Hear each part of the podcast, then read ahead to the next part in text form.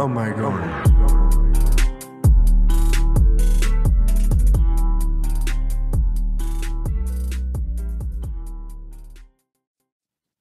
So, uh, did you just finish rereading Cat's Cradle like today, or or what? Yeah, no, I actually, uh, I was gonna. It's a a very short book. Mm-hmm. Um, I I don't know how many words it is. It's classified as one of his novels, but like the the book that I have, everything it's about. It's a little under 300 pages. It's like What- what's your- 270 what's- pages. What's your? Is it this one? No, I have this one. Okay. Well, yeah, mine is about 287, I believe. And I, I guess the reason why I feel short is, uh, I mean, you, you have tons and tons of uh, uh, chapters, right? You have like something like a hundred and what is it? Um, uh, 127 chapters, you know, like there's going to be like some white space, but uh, uh, it actually didn't feel that short to me simply because since it is 127 chapters and everything is this kind of little discrete part, it's very kind of concentrated. You know what I mean?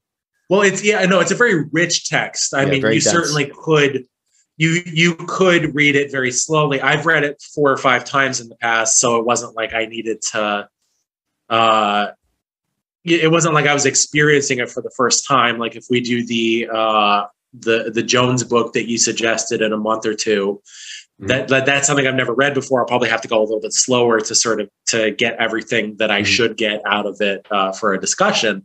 But um, you know, this is something I was just rereading. But I mean, if you're just sort of, you know, like if you're just reading it and not necessarily like, you know, trying to to, to experience all the richness or whatever, you could read it in like three hours probably. Mhm. You know, I mean, I don't know how many words it is, but the, the copy that I have, there's a lot of white space, and it's like, you know, the the the font space or the the paragraph spacing is like probably one and a half spaces, Mhm. you know, between lines or one and a quarter. So it's in terms of word count, it's probably like straddling the line between a novel and a novella. You know, because it is it is like it's pretty short, but it's it's got a lot in there. I mean, it is it is one of the richest in terms of like how much you can get out of it versus how many words it is. It's probably one of the richest texts I've I've I've ever read. And, and and you so you've read it before a few times, but uh, you told me that uh, for the first time, like you just realized that this really is when a Vonnegut its best.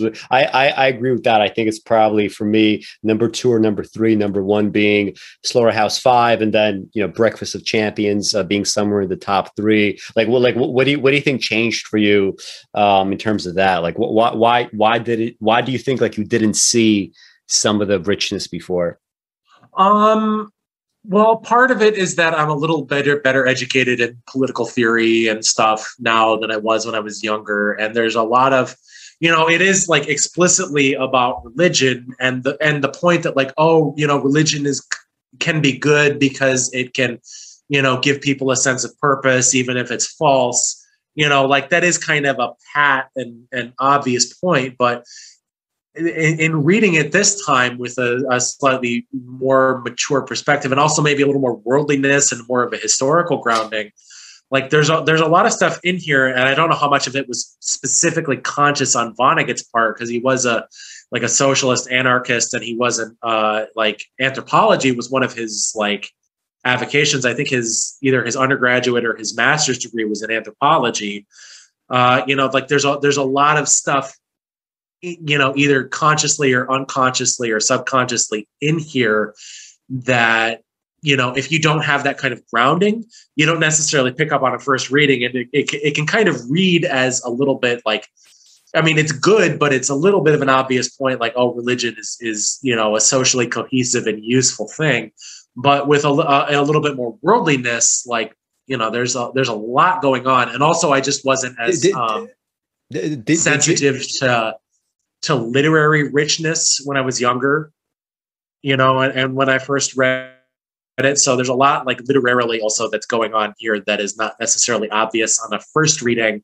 Uh, that if you're a little more versed in that kind of stuff, kind of flowers forth for you on subsequent readings.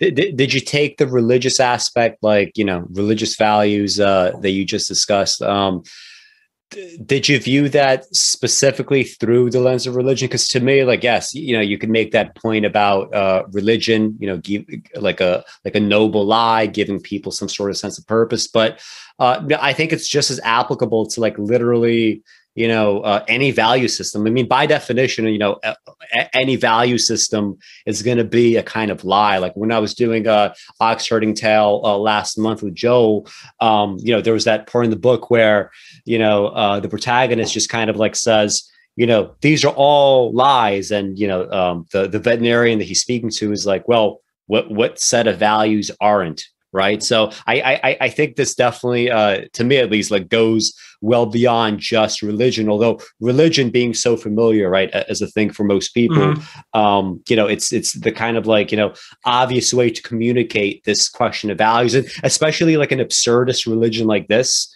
um it, it allows you to communicate this this question of values uh, in a way where you would be open to you know critiquing those values right? Whereas like if this was just like an allegory like with like christianity or whatever you know like tons of people will be you know too offended and too sort of you know uh, have their guards up right uh, yeah. about that sort of thing.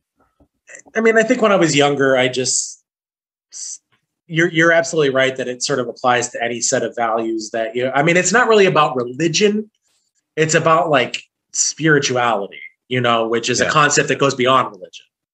You know, it's a it's a, it's a larger uh, it's a larger driving force in human life, and you know, in some ways, I've also been a lot more sensitive to and thinking a lot more about like spirituality and ontology and meaning making.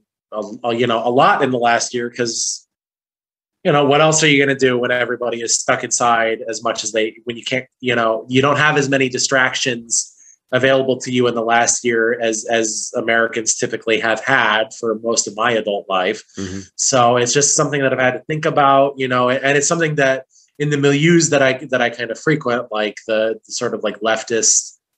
I mean, it used to be Twitter. I blocked that now, but like Twitter and podcasting and other scenes, it's something that people are consciously wrestling with right now because it does sort of it feels like the missing ingredient in terms of like in terms of what could possibly change the rather fucked up system that we inhabit you know it, mm-hmm. like it, it feels like the thing that like the disconnect is happening on the level that like like like people can maybe recognize the the virtue in an alternative system but if it doesn't connect with them on kind of a deeper level it's that you know they'll find every reason to you know, to poo poo it or to find holes in it, mm-hmm. you know, and it's just, it's, uh, it's something that I'm more sensitive to now in this specific, like, you know, material moment. And also just, you know, at this point in my life, you know, like, as a young person, you're also not, um, and I mean, I guess I'm still a young person, you know, I'm only 31, but, you know, as, as someone in your teens or your 20s,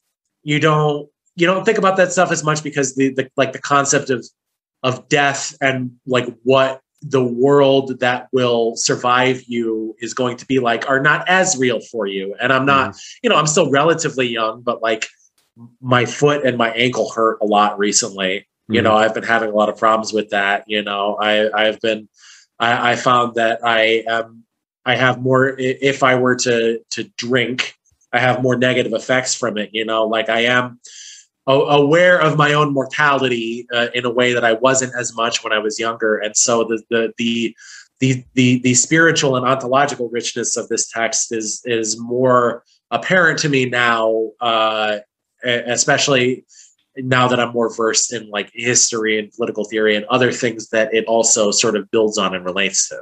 Mm-hmm. Yeah.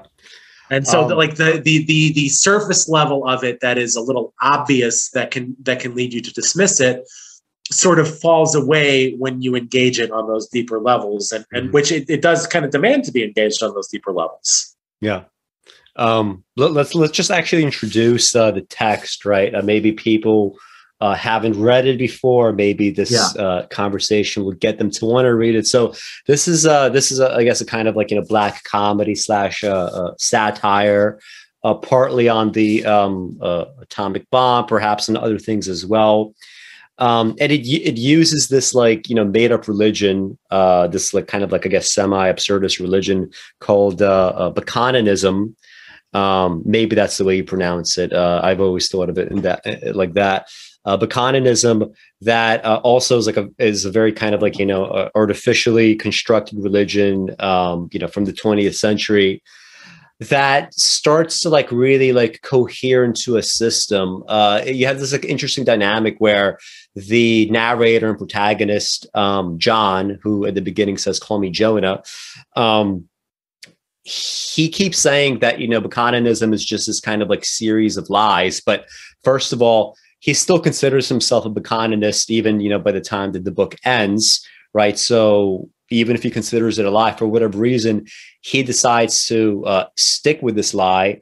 And the second part is, uh, although you know he calls it a lie, and other people sort of you know uh, call their religion a lie, uh, and is, is like it's a, it's built in a series of lies. It says you know tons of stuff that is just um, it's interesting and true in some ways, right? I mean, we're going to go over some of the like kind of like uh, bon mots and some of the um, you know uh, some of the sayings, some of the uh, uh, things that kind of like really uh, stuck to my mind. Uh, some of the phrases are just really are just kind of like really memorable, um, and uh, so to the extent that it's like a, a black comedy. Uh, it's a book where you you essentially have a kind of like a, a end of the world, right? With this uh, Ice Nine that um, is, uh, I guess, supposed to be a kind of stand-in for the atomic bomb in some ways.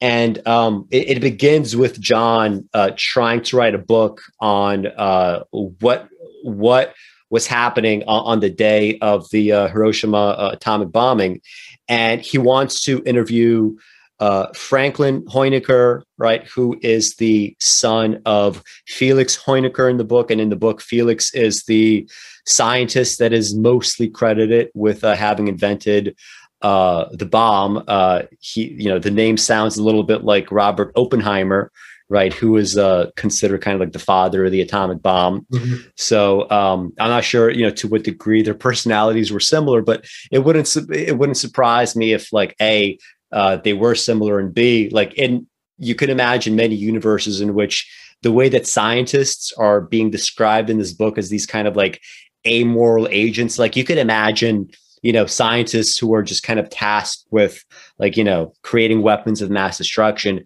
You can imagine them you know acting as as amoral agents like in their own heads right uh, sort mm-hmm. of like treating you know the world uh, as a plaything as their own kind of playpen um, and anyway like the the, the book uh, uh, like first creates this interesting kind of like base right where like for the first third you get like tons and tons of like little characterizations and from that point forward right because you know this isn't just like a work of philosophy right if you think of like you know some of the worst books by people like Sartre or Camus. Uh, you know, the the philosophy is always like center stage. Here, you definitely get this like base of like very rich characterization for the first third, and that becomes a springboard for you know the philosophy and everything else that comes uh, as a result of it. I'm not sure if you if you have anything you want to add, like in terms of like to like just characterizing the book before we get to like some of the individual chapters and whatnot.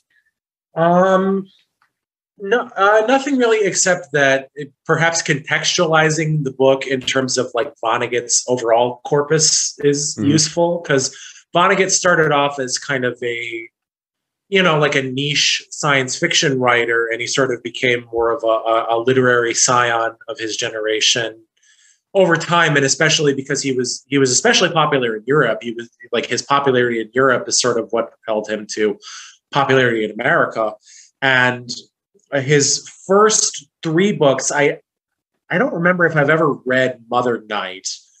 Uh, I've read Player Piano and I've read The Sirens of Titan. And while they are definitely Vonnegutian, or whatever phrase you want to use, uh, uh, they are a little more in the vein of traditional science fiction.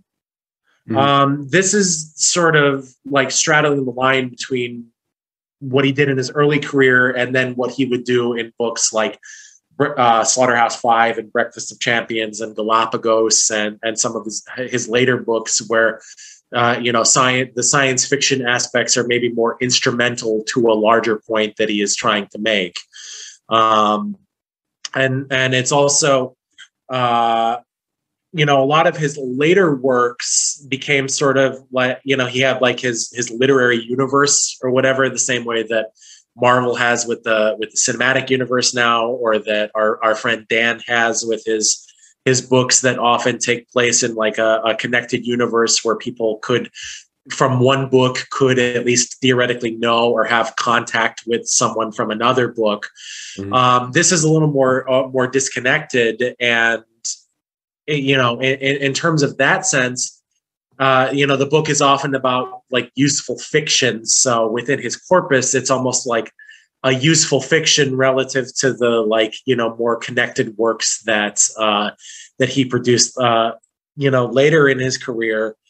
Um, but it also well i guess there's other stuff we can get into later but there's a lot of stuff that like actually happened later that it kind of prefigures that i that i that i think is interesting and it sort of shows the way that like art you know the the pursuit of art can give you insight into like like the future directions of society that like pure uh philosophical or theoretical uh, speculation or sociological research cannot quite get you to. So we can get into that. Yeah. I actually uh, read uh, Mother Night a couple times, most recently, sometime the last uh, uh, six months. Uh, it's definitely closer to to these books. Um, I actually haven't read Si- Sirens of a Titan or Player Piano, but I, I, would consider Mother Night to be like very much in the kind of like you know Vonnegut vein that that that I uh, know of. Um, and uh, j- but just like you know, like just I guess a couple of comments, like stylistically. Uh, so like I said, yeah, so 127 chapters over in my edition, about like 286 pages. The, you know, he, he said something I, forget where this was, but uh, he says that when he approaches uh, his writing, right, uh, uh, he has like a just like a series of jokes right? Uh, every chip in his uh, mosaic, right, of a book is a is a joke, right? And he wants them to all fit together in some way. Um, and th- this definitely has that feel, right? I mean, if you think about a book with that many chapters and yet so few pages comparatively, uh, this allows an author like like so like you know if you're going to approach this from a writerly perspective right and you're, you're going to wonder you know how can i use some of this for my own writing or or um, you know what is the purpose of all this well, having this many chapters as kind of like discrete units allows an author to really kind of like slip in and out, right? Create kind of, you know, little lessons in a chapter, let's say. In another chapter, you could invert one of these lessons or you could you know reflect it in some way or you could refract it in some way or you could emphasize a different portion of it um, it also allows like an author to like really experiment a lot with just the fact that you know uh, chapter beginnings and endings are very, very important. Like I remember Dan uh, said a long time ago that sometimes he would go to like libraries and he would like scan through books to see whether they were good or not, just by you know looking at you know chapters, uh, chapter beginnings and endings. Because it is sort of true that if you have just like you know shitty chapter endings, one after the other, one after the other, one after the other, uh, it's it's it's probably a, a, a good indication that the rest of the book isn't good simply because you know for something that important for an author to like not understand that it's that important and to kind of like treat it as dismissively as many authors do you know that that probably is an indication for the rest. But you know just to give an example of what i'm saying so just like you know randomly like opening up to like a chapter ending uh uh she broke my heart. I didn't like that much but that was the price. In this world you get what you pay for. He proposed a gallon toast sweethearts and wives, he cried. Right. So that kind of, you know, gets into some of the kind of, you know, uh, uh, romantic parts in the book. You know, you have this kind of like ironic twist that you wouldn't really expect, right, from something that is like semi, semi romantic, right? That's like a little inversion in, of, in and yeah. of itself. Or, or, or, or, just to reinforce the point, like, a, you know, a different one. Uh, uh, D- Dr. Schlichter von Königswald now came out of Papa's suite looking very German, very tired. Mm-hmm. You can see Papa now. We'll be careful not to tire him, Frank promised. If you could kill him, said von Königswald, I think he'd be grateful. Yeah, you know, like you get a ton of stuff, just you know, characterization like of you know of, of the German, right? But then you you also get you know uh, uh, moving a, along the plot, right? What's happening with Papa at that point in the book. Yeah, it's you know, it's just something. I mean, in, in some ways, it's just the degeneration of the novel as like a form.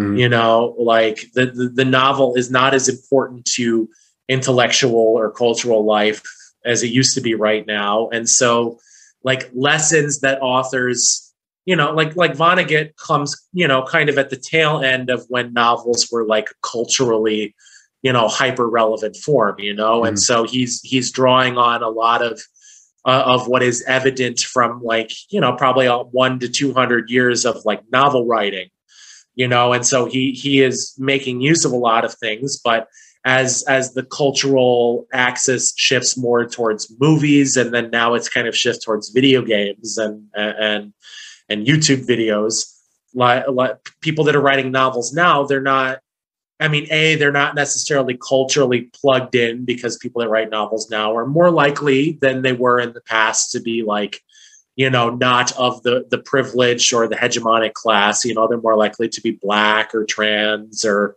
uh, you know, from the third world or something like that. And so they are, are not as plugged into like like novel writing as an end in and of itself, but also like, you know, there's a lot of other stuff that it's like theoretically competing with that you know it's like the the the something that works in one medium is not necessarily commensurable with another medium and so you know if, if your your main engagement with art is like television or something like that what makes for a good ending to an episode of television is not necessarily what makes for a good ending to a chapter in a work of art.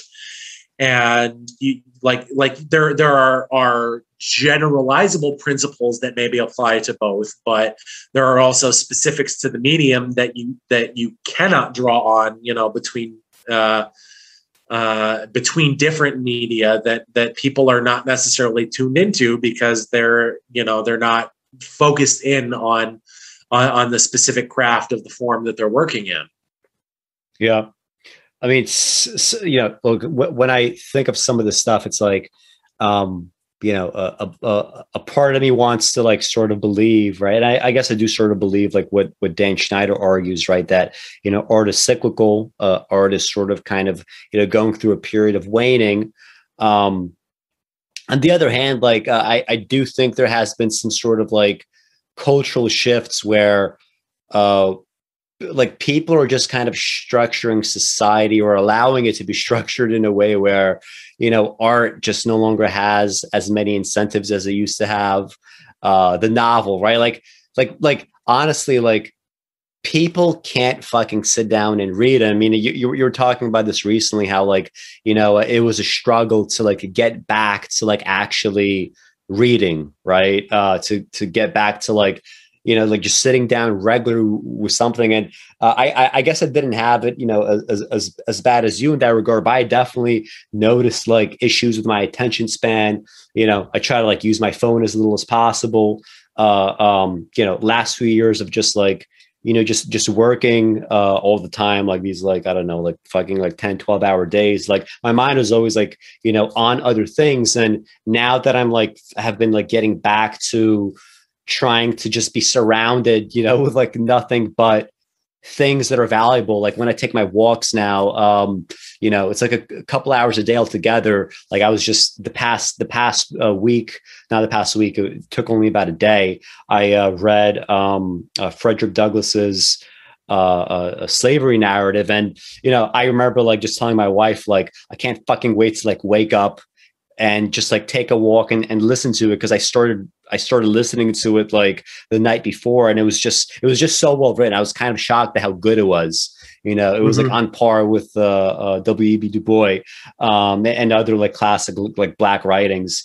Um, and you know, the fact that I I feel myself now, these cravings are, are coming back, right? I feel like I'm so excited now about the arts again, and I I want to surround myself, you know, with things that matter that's not an experience that most people a have or b most people are not in the, in the position to have that experience. I'm very lucky in that regard right? That i have the leisure mm-hmm. right? That i have the ability to like you know walk around for a while and just like do this and just absorb all this stuff. But i really do think that society is being restructured where you know uh, uh, just fewer and fewer people are able to like literally sit down with a book right? Or or mm-hmm. if they if they will take walks and they're going to listen to something you know in their i want to say headphones but of course now it's going to be you know it's going to be Pixel Buds or whatever.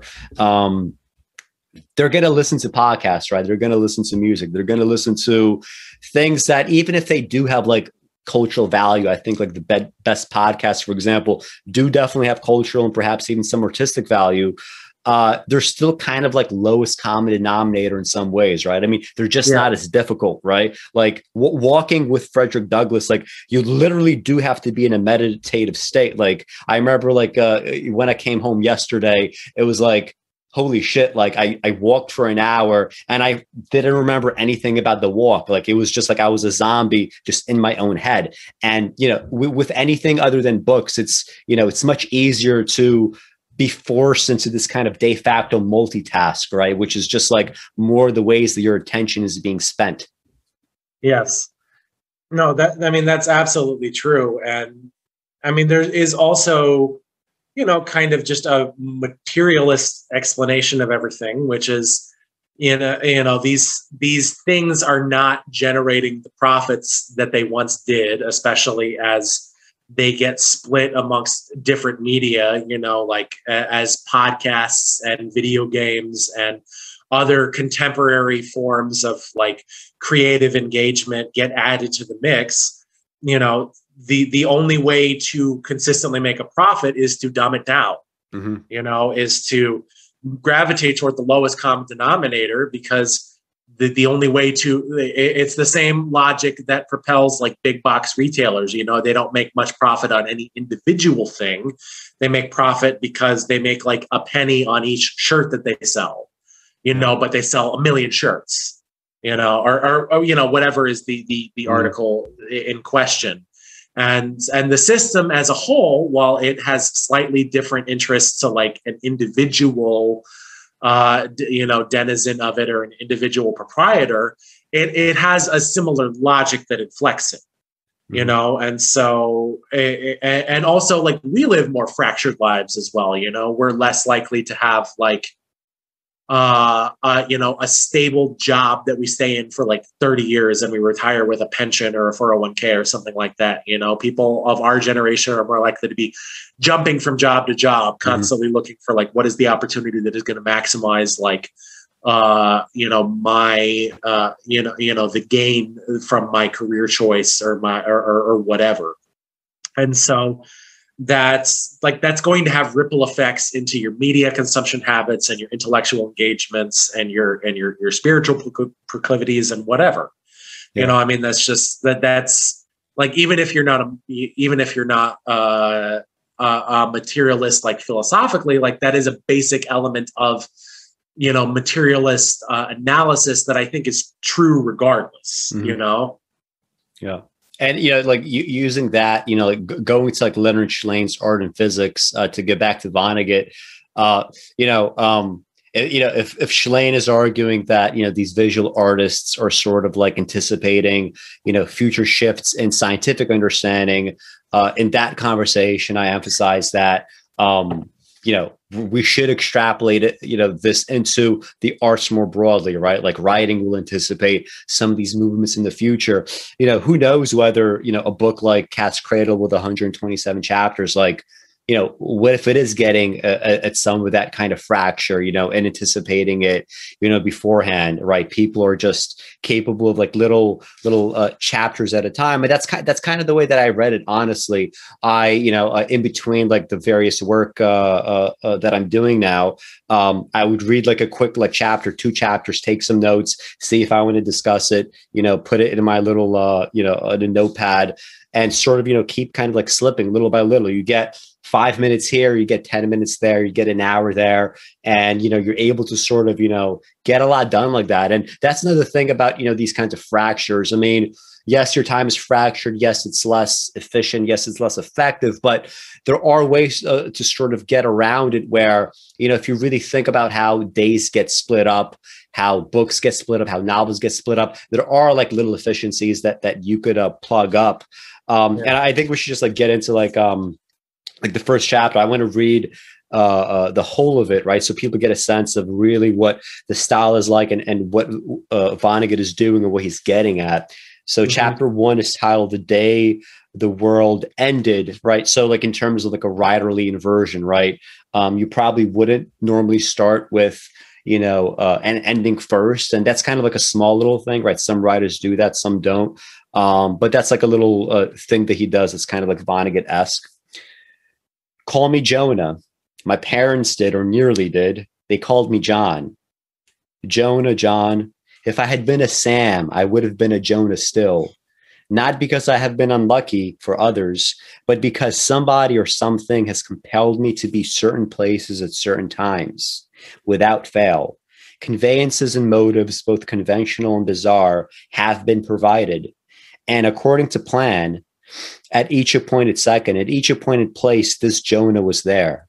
Listen, when I was a younger man, two wives ago, 250,000 cigarettes ago, 3,000 quarts of booze ago, when I was a much younger man, I began to collect material for a book to be called The Day the World Ended. The book was to be factual. The book was to be an account of what important Americans had done on the day when the first atomic bomb was dropped on Hiroshima, Japan. It was to be a Christian book, I was a Christian then. I am a Bokononist now. I would have been a Bokononist then if there had been anyone to teach me the bittersweet lies of Bokonon. But Bokononism was known beyond the gravel beaches and coral knives that ring this little island in the Caribbean Sea, the Republic of San Lorenzo. We Bokononists believe that humanity is organized into teams, teams that do God's will without ever discovering what they are doing. Such a team is called a karass by Bokonon, and the instrument, the kan-kan that brought me into my particular karass was the book I never finished, the book to be called The Day the World Ended. Um, let's actually do like uh, chapter uh, two as well, uh, titled okay. Nice, Nice, Very Nice, which kind of just elaborates on this a little bit. If you find your life tangled up with somebody else's life for no logical reasons, writes Bokonon, that person may be a member of your karass. At another point in the books of Bokonon, he tells us man created the checkerboard, God created the karass. By that, he means that a karass ignores national, institutional, occupational, familial, and class boundaries. It is as free form as an amoeba, in his 53rd Calypso, Bokonon invites us to sing along with him. Oh, a sleeping drunkard up in Central Park, and a lion hunter in the jungle dark, and a Chinese dentist and a British queen all fit together in the same machine. Nice, nice, very nice. Nice, nice, very nice. Nice, nice, very nice. So many different people in the same device. So that's the first two chapters of the book. Um, yeah, you know, and it it's like an interesting uh, feature of like uh, Bokononism as it's depicted in the book that like sometimes the little fragments of poetry that we get are like kind of good. Yeah. You know, it's like like sometimes they're good and sometimes they're like complete doggerel, but like, you know, regardless of what they are. But but, but it's like, it's good it's good doggerel, you know what I mean? Yeah, yeah, yeah. No, it's like um who the fuck? Who's the the the guy that Dan that Dan Schneider likes? Uh who Nash? No, um older, the the, the the the guy who wrote a poem about like someone shit his pants or something like that. Who was that? Wait, what? I don't know what this is. I God, this is gonna. We, we can keep going. I've got to uh, figure this out. Um, but anyway, like it's you know intentional or not on Vonnegut's part, like it's it sort of recapitulates the the philosophical idea of the of the the literary device that is this religion, which is like you know you can like you know what, what you can get something useful out of something that is not necessarily like totally uh, commensurate with reality. And if one is to say that like good art is art that in some way like re- reflects reality in some kind of imminent way, and bad art is uh, art that fails to do so in you know aesthetically or philosophically or whatever mm-hmm. um, like the fact that sometimes the poetry is good but sometimes and sometimes the poetry is bad but it always is at least kind of resonant with it is like a, a, a nice uh, you know a, a nice uh, literary um, echoing of that uh, of that idea yeah, I mean, it's, it, it never seems uh, uh, like extraneous, right? Like there's never like superfluous stuff here. Some of it is a little bit better than others, but it's all kind of generally good. And I mean, like you know, just in these first two chapters, like you get that density right away, right? The opening lines: "Call me Jonah." My parents did, or nearly did. They called me John. Well, you know, "Call me Jonah." Obviously, uh, uh, uh an allusion to "Call me Ishmael" in uh, Herman Melville's Moby Dick. And I mean, like, like immediately you just sort of think like, okay, so what is the purpose here? So you have Ishmael and Moby Dick that, um, you know, like the, you know, a, a, a son of Abraham. It's the son that he has with his mistress Hagar. Um, he event Ishmael Ishmael gets uh, eventually sort of like uh, I don't know if the term I would say exile, but he gets sort of like turned out into uh, with with his uh, mother um, into uh, the wilderness, and eventually he gets saved by a, a, miraculous like well of water that appears. Right. And of course, in Moby Dick, he is saved by drowning. So it's like an interesting kind of like little inversion. And also the sense of like an outcast, right? I mean, Ishmael in, in Moby Dick is uh, kind of like separate from the the rest of the of the crew, right? He's highly philosophical. He's observant, right? He definitely has this like literary uh, uh, uh, quality to him, and also I guess an outcast in the sense that if he's kind of like the sole survivor, you know, there's something there about him, right? That is supposed to kind of like make it on shore and uh, you know come out with this book here we have um, Call Me Jonah, um, you know, and, and Jonah, uh, of course, like the, the most famous iteration of this name, Jonah from from the uh, book of Daniel in, in the Bible, right? Jonah gets instructed by God to to uh, go to the city of uh, uh, what I think the pronunciation is Nineveh, um, and uh, just to like you know inform them that you know if you don't repent, right, you're going to be destroyed and he he says you know what? Like i don't want to deal with this kind of responsibility. So he he goes in the ship to try to like escape his responsibility. And because of that god is angry. He sends a storm on the ship uh, and he tells the, the crew members to throw him overboard because he's he's the one responsible. And um, they, they do so. He gets swallowed by the whale.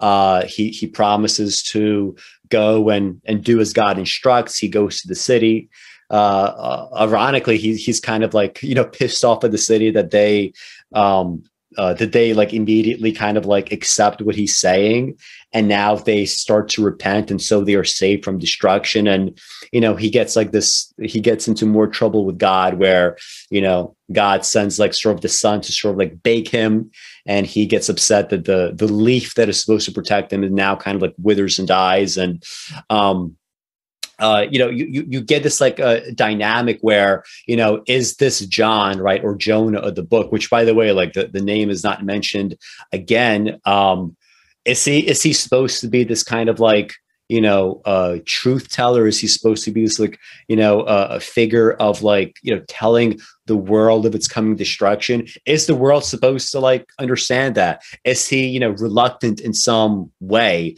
You know, is there that kind of duplicity that you have in in Melville, right? Where if you say like, call me Ishmael, like, like what is that exactly from? Like, is he saying that? You know, my name is not really Ishmael, but call me that um, uh, call me Ishmael simply because there's like a symbolic power to it that we could draw from the Bible. You know, why does he want to be called Jonah? And or is it all just this kind of like anti-symbol, right? Like it's this like phrase that I use to refer to things that authors sometimes sort of like put in as breadcrumbs that are meant to kind of like get you thinking about something a certain way, but perhaps there's really nothing underneath it in the way that typically you would have when a literary work be placed into it, right? So like an anti-symbol in that regard, which is itself like a very interesting kind of a literary technique to use. Um, mm-hmm. But I mean, and, and, it's like you know, it's it's like it's such a kind of like beautiful phrasing where like Jonah John, if I had been a Sam, I would have been a Jonah still. Like, what does that mean? What is that about, right? Um, or are we still are we starting with those kind of cascading, you know, so-called lies of like Bokononism? Um, so, and yeah, you know, yeah. he, he he was a Christian. Now, now he's saying that he's a Buchanan. It's like, well, like what changed exactly, and why? Is it because he experiences the, the end of the world? Not that you would necessarily know this by the book start, by by the start of the book, right? You don't know anything about Ice Nine or anything else at this point. Um, mm-hmm. Well, I mean, it's sort of implied in the book that he becomes a Bokononist because he's like extremely horny, which mm-hmm. is funny. Yeah. Um, but you know, it also uh, you know, it's weird because in the internal logic of the book, it doesn't necessarily make sense because he's writing this for nobody. You know, like it, it like it, like theoretically, the character is writing this book because, like, just because his religion sort of says that you should you should write stuff down that mm-hmm. happens, mm-hmm. you know, as best you can to try to make sense of it, even though in all likelihood you probably will not actually make the right sense of it. Mm-hmm. Um, but in terms of like Vonnegut as the author doing it, I mean, you know, he was writing this as an American in the 1960s before everything had gotten so secularized. You know, I mean, this was this is also like contextual, like in terms of if you want to think about him writing this for the audience that is likely to read it, it's you know contextualizing what is going to happen in the terms of something that the people that are most likely to read it might have an immediate association with. Mm-hmm. Yeah. Um, but also, uh, in terms of like the parallelism to to Moby Dick, it's it's an in, like it's it's something that I think people are actually commenting on a lot right now. Uh, when I see people talking about it on Twitter and other social media, talking like about Moby what? Dick is is full of wait wait um, talking about talking about what talking about Moby Dick, like when they, because oh. I, especially during the pandemic, is that, is that going around? Is that going around Moby Dick? It has been. I at least really? from from what I've seen, like people, because I think a lot of people were like, you know, it's it's pandemic. I don't have anything to do. I'm gonna, you know, read something that's like old and challenging that I maybe put off for a while. Um, and also just you know, it's it's a great book, so it's just gonna kind of have like cyclical times in the sun. Mm-hmm. You know, like people are gonna find interest in it at different times and places for different reasons. Um, but like something that people seem to take a lot of like and like pleasure and enjoyment in is like how much of Moby Dick is composed of like uh like factual information about whales and whaling that was like subsequently outmoded you know? Like like stuff about whales that is like not true. Mm-hmm you know, uh, just because he was writing at a time where we didn't know everything about whales that we know now. We didn't know that they were uh, like mammals in the way that we are. We didn't know that they had like, we didn't know about brain folds. We didn't know that they had brains that were like, you know, of comparable uh, like and and folding and complexity to our own. But that that quality like just actually does add something to the book. You know, like it be, be, both because the like the sections about whales and whaling in the book like literarily uh just add something to the like to the establishing of the milieu that everything in it is operating within mm-hmm. you know but also like as someone in 2021 reading it like the sort of like you know like ecstasy that he has describing things that are like false is like infectious mm-hmm. you know it's the idea that like even you know even if your time is limited in terms of what it knows about the world materially you know there is still something of like you know personal or spiritual or aesthetic or whatever value that you could draw from that wrong information that you are operating from mm. and that's you know a central theme of this particular book that that I, again it, it's hard to say how much of this was intentional but it works you know like and and and then so much of this book is about a fictional Banana Republic in the Caribbean. Mm-hmm.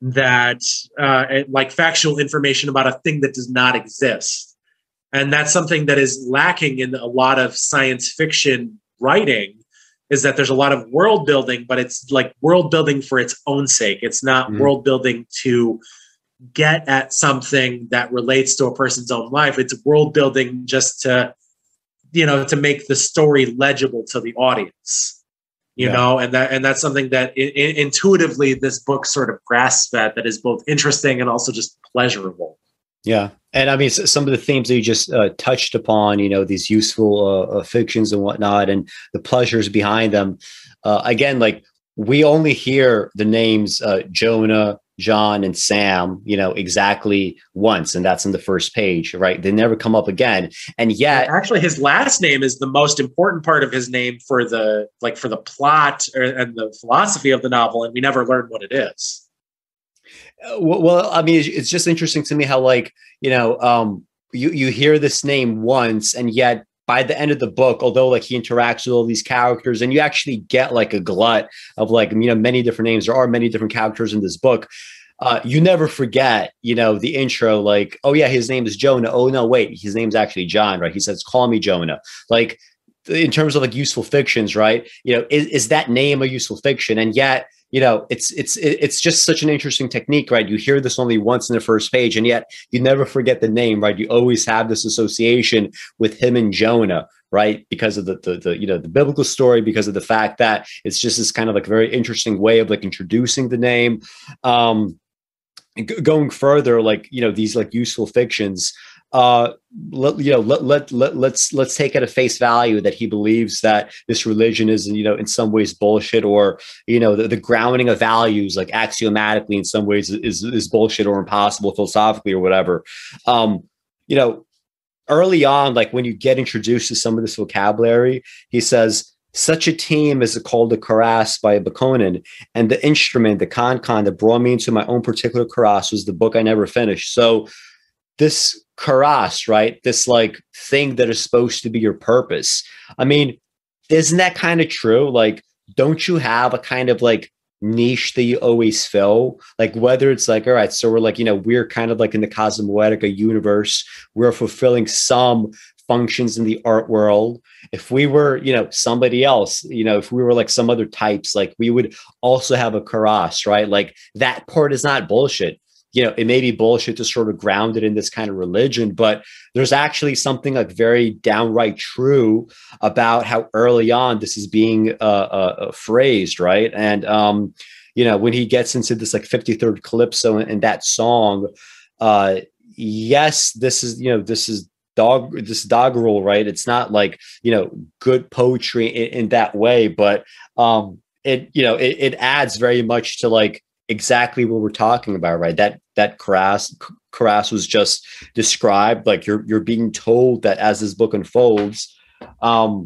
you're going to have you know a diversity of people that seem to be doing various things or different things that are all kind of like fitting you know in the, in this uh, um, uh, same device. Mm-hmm. Um, well, it's interesting because like it's both true and and it's also incoherent if you tease it out enough. Yeah. You yeah. know, have you ever seen um, any of the James Burke uh, documentary series from the 1980s, like Connections and The Day the Universe Changed?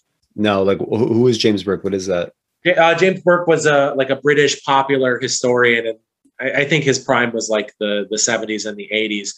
But the book is all, uh, or, or sorry, the, the series. I think he did write a book version of it, but the the series are all about um, sort of how uh, like technology progressed over time and how you, you I, I can't remember specific episodes, but like how you you can trace like the existence of radar uh, all the way back to like um, uh, you know stones that were used in ancient Egypt to determine if something was real gold or fake gold.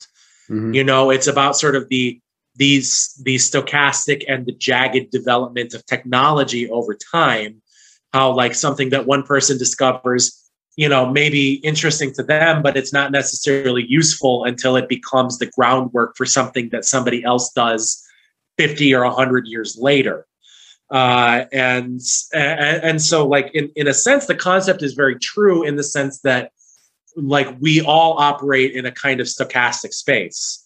Mm-hmm. You know, we don't we, like we just live our lives and we don't necessarily know the ripple effects of what it is that we do.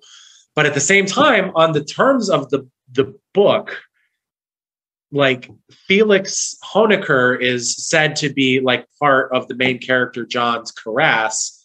Mm-hmm. But in a sense, he is a part of the karass of like every human being that has ever lived because his invention essentially kills the planet and the species you know like the mm-hmm. like the, the the mode of analysis uh, can break down uh, if it is applied too rigidly because it doesn't uh, you know there are things that it can't possibly account for but ultimately like the idea of something being useful is not necessarily that it's universalizable in like every circumstance whatsoever it's that it mm-hmm. serves as like a good heuristic for people to sort of you know like judge their actions in day-to-day life and make like you know reasonably good decisions for themselves and for the species mm. you know well you know on another level though this um you know the, the ice nine that's uh, being invented like it's sort of I, I think some of the idea behind it is like it's it's supposed to be so exotic and so kind of like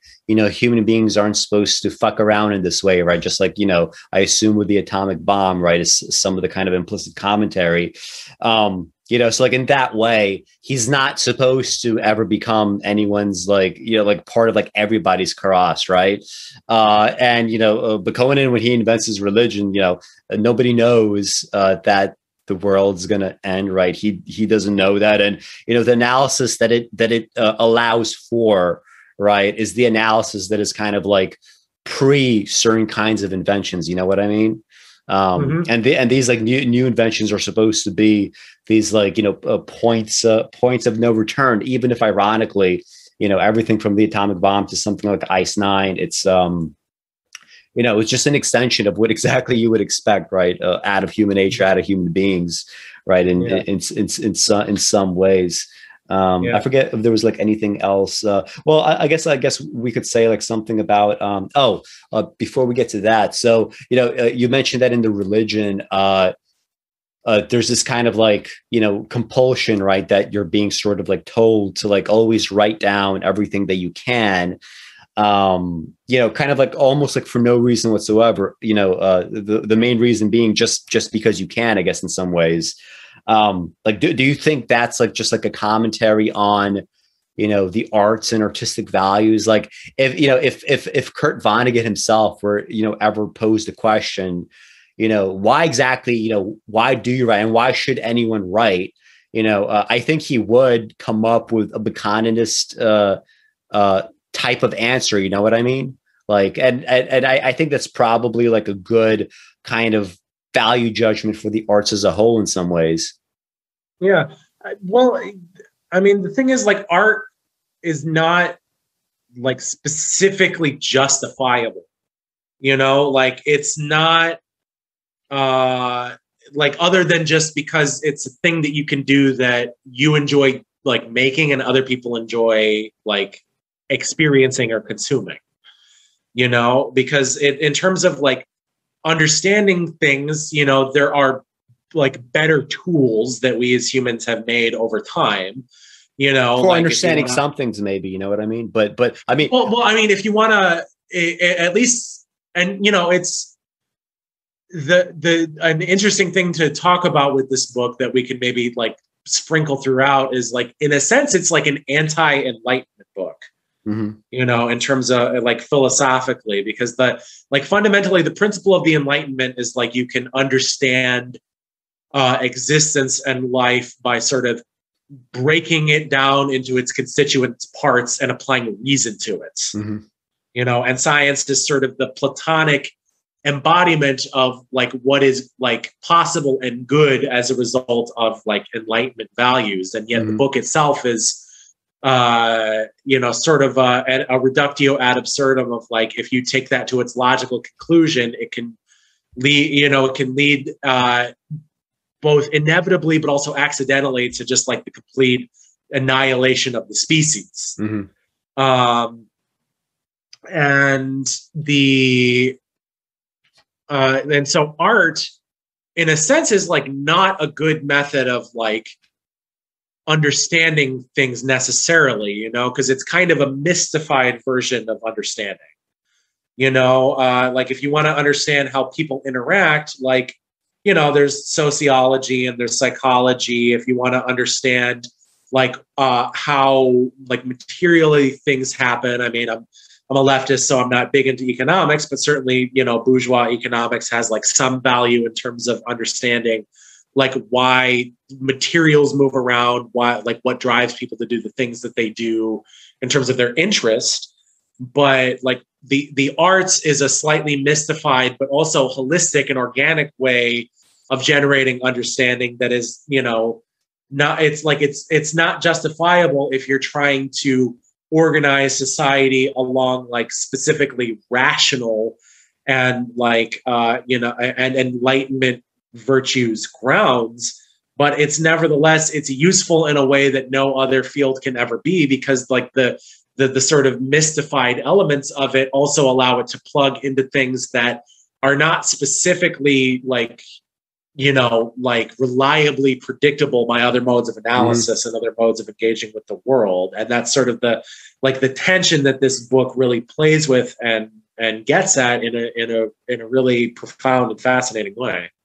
Yeah, I, I mean, I, I, think in terms of like different tools for different kinds of analyses, like yes, like to understand, you know, certain parts of macro behavior, you absolutely do need to like, you know, read sociology. You need to sort of, you know, uh, come to terms with the fact that lots of stuff that seems predictable to you and obvious to you you know is not actually true right? There's lots of like counterintuitive realities when you get into sociology. On another level though i mean like i remember like when i was young and i was like first getting into films um you know one of the reasons that what i was why i was really drawn to woody allen was um uh, even if Woody Allen himself was not necessarily making like you know some of the best decisions for himself and you know like whatever um, you know there was so much stuff in his in his movies that you know like I, I was in like fucked up like abusive relationships growing up. And uh you know I would watch his movies because they would give me like a glimpse into what it was exactly that I was doing, the other person was doing, why things were the way that they were. There's like no way that like, you know, reading sociology or whatever, you know, would have uh, allowed me to understand that, you know, like reading Freud even would not really have allowed me to understand that. But, you know, uh, uh, art being like very much like a very kind of concentrated shortcut for lots of these insights. I mean, I sort of started you know, uh, uh, getting into the stuff,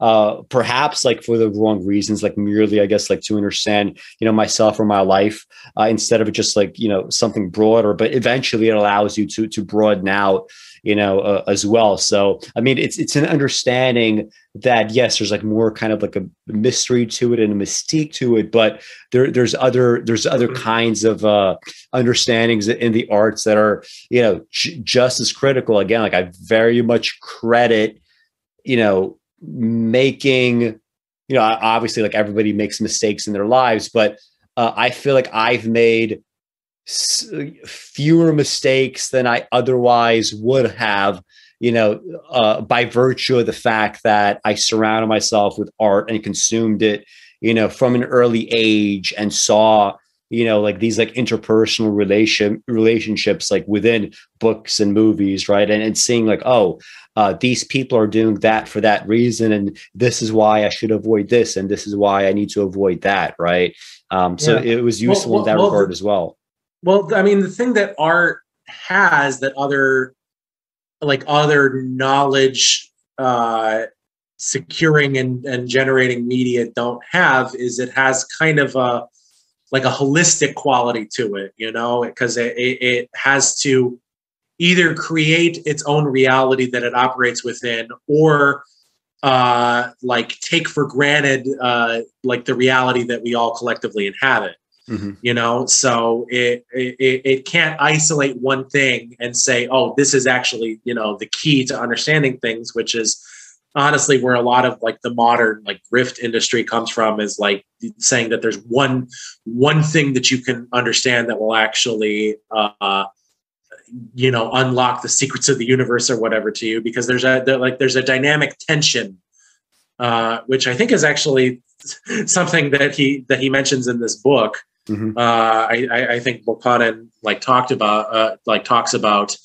um, like there's a dynamic tension that is possible to to represent in in art mm-hmm. when it mm-hmm. comes to dealing with ideas and, and, ways of being that you really can't get at in like purely speculative or purely like non non-fictive modes of being because you know like we do we do make our own realities inside of our head to an extent and mm-hmm. art is the is the only real way of getting at like life as, as it is actually lived in the moment mm-hmm. you know uh, but as i said there is like there's an element of like mystification or mysticality to that that is not like specifically susceptible to reason yeah you know like like you can't necessarily explain like why uh, a woody allen movie works and why like a noah baumbach movie doesn't work when superficially they have some things in common uh, like other other than by recourse to like you know if you get life you get why there's a difference and if you don't then you don't you know like there there's well, i mean if, if, if, if, if, you start if you posit certain values right as like your starting point um i mean you could objectify like i mean there, there's different there's different ways to bring reason like into some of these questions but uh certain you know assumptions have to be shared for for uh, someone else to you know accept your reasons.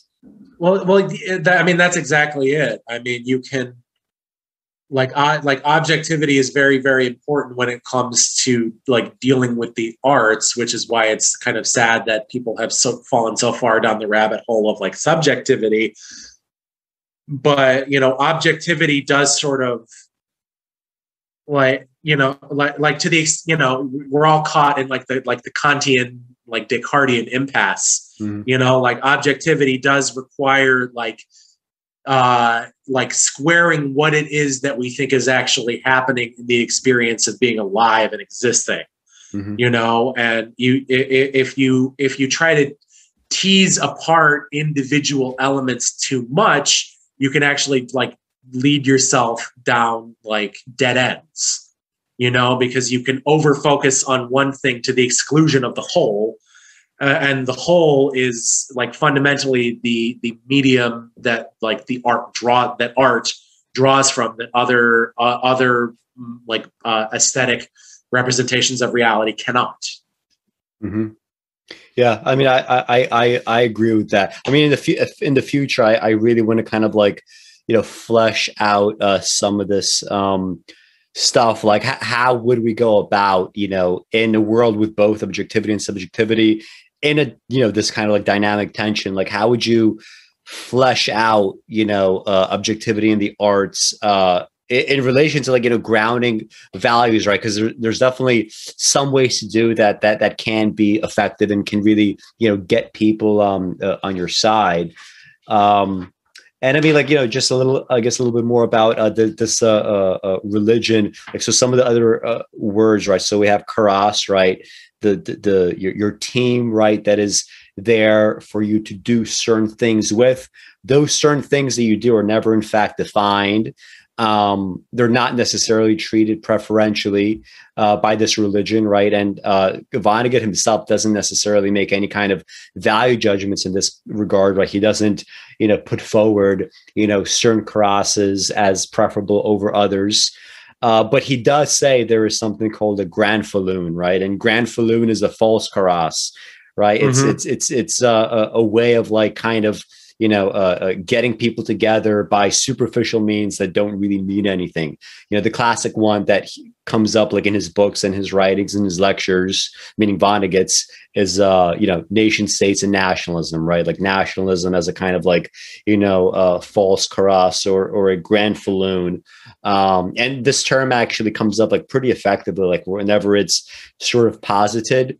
Uh, it's it's done like it's it's just this interesting thing where like you know, by building this kind of like odd, you know, funny kind of vocabulary, uh, he could like carry like what he characterized as some of the like sillier characters in the book.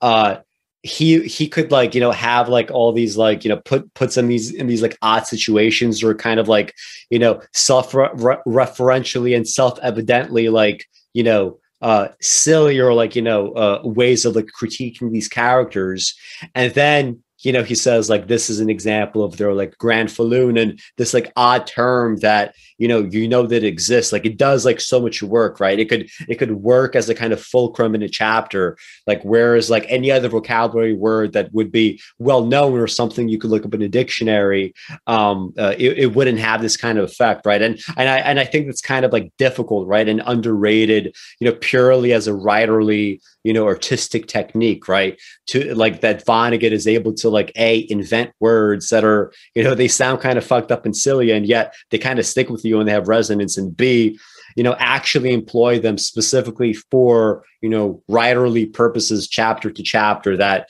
you know uh, just just do so much simply by existing. Um, my favorite is probably busy busy busy right? Um, when something in life happens that's like complicated or unexpected or you have like you know something like a i don't know like like a butterfly effect for example the the flapping of the wings um uh a Bokononist in the book would say busy busy busy right to, to get at you know uh the ironies and the complexities of life um mm-hmm. another one that i love uh, now I will destroy the whole whole world. This is what Bokononists say before they commit suicide, right? It'd be like it's so like it, it so perfectly captures on the one hand like you know subjectivity, but then on mm-hmm. uh, on another hand, it's like well you know if the objective portion of your you know religious compulsion is to write things down no matter the cost you know um, if you kill yourself all that's left for you is to destroy the whole world as that exists right? Because you could be the only one right that can write you know perhaps things in a certain way right? You are destroying like a piece of you know perhaps like a very valuable and valuable part of the world uh, by by undertaking the, this action. Um yeah. Well it's yeah it's interesting because like Bokononism is uh it, it, it is simultaneously kind of a solipsistic religion mm-hmm. but it, you know in terms of something like that where it, focuses sort of almost radically on like subjectivity mm-hmm. because you're you, you know you're like the the idea of the religion is that you're sort of like you exist uh just to sort of enjoy god's good work mm-hmm. in making the universe you know so in a sense like when you die you know it is like the death of the whole world because everything is fundamentally you know unified as an act of like self adoration that god has engaged in mm-hmm. but at the same time it's also like a very non-solipsistic religion in that like the fundamental consideration of it is like the actual like external uh like like the things that you do and the external effects of it mm-hmm. you know so it's it's a very uh you know, I, I've sort of been uh, like reading about and interested in like dialectics recently. It's a very dialectical religion mm-hmm. in that sense, you know, and that's kind of what that's both what makes it work as a literary device. It's what makes it kind of work as a philosophy unto itself. Mm-hmm. You know, not quite, but it, it, you know, it for something that he just made up for a book. It, like it's pretty good.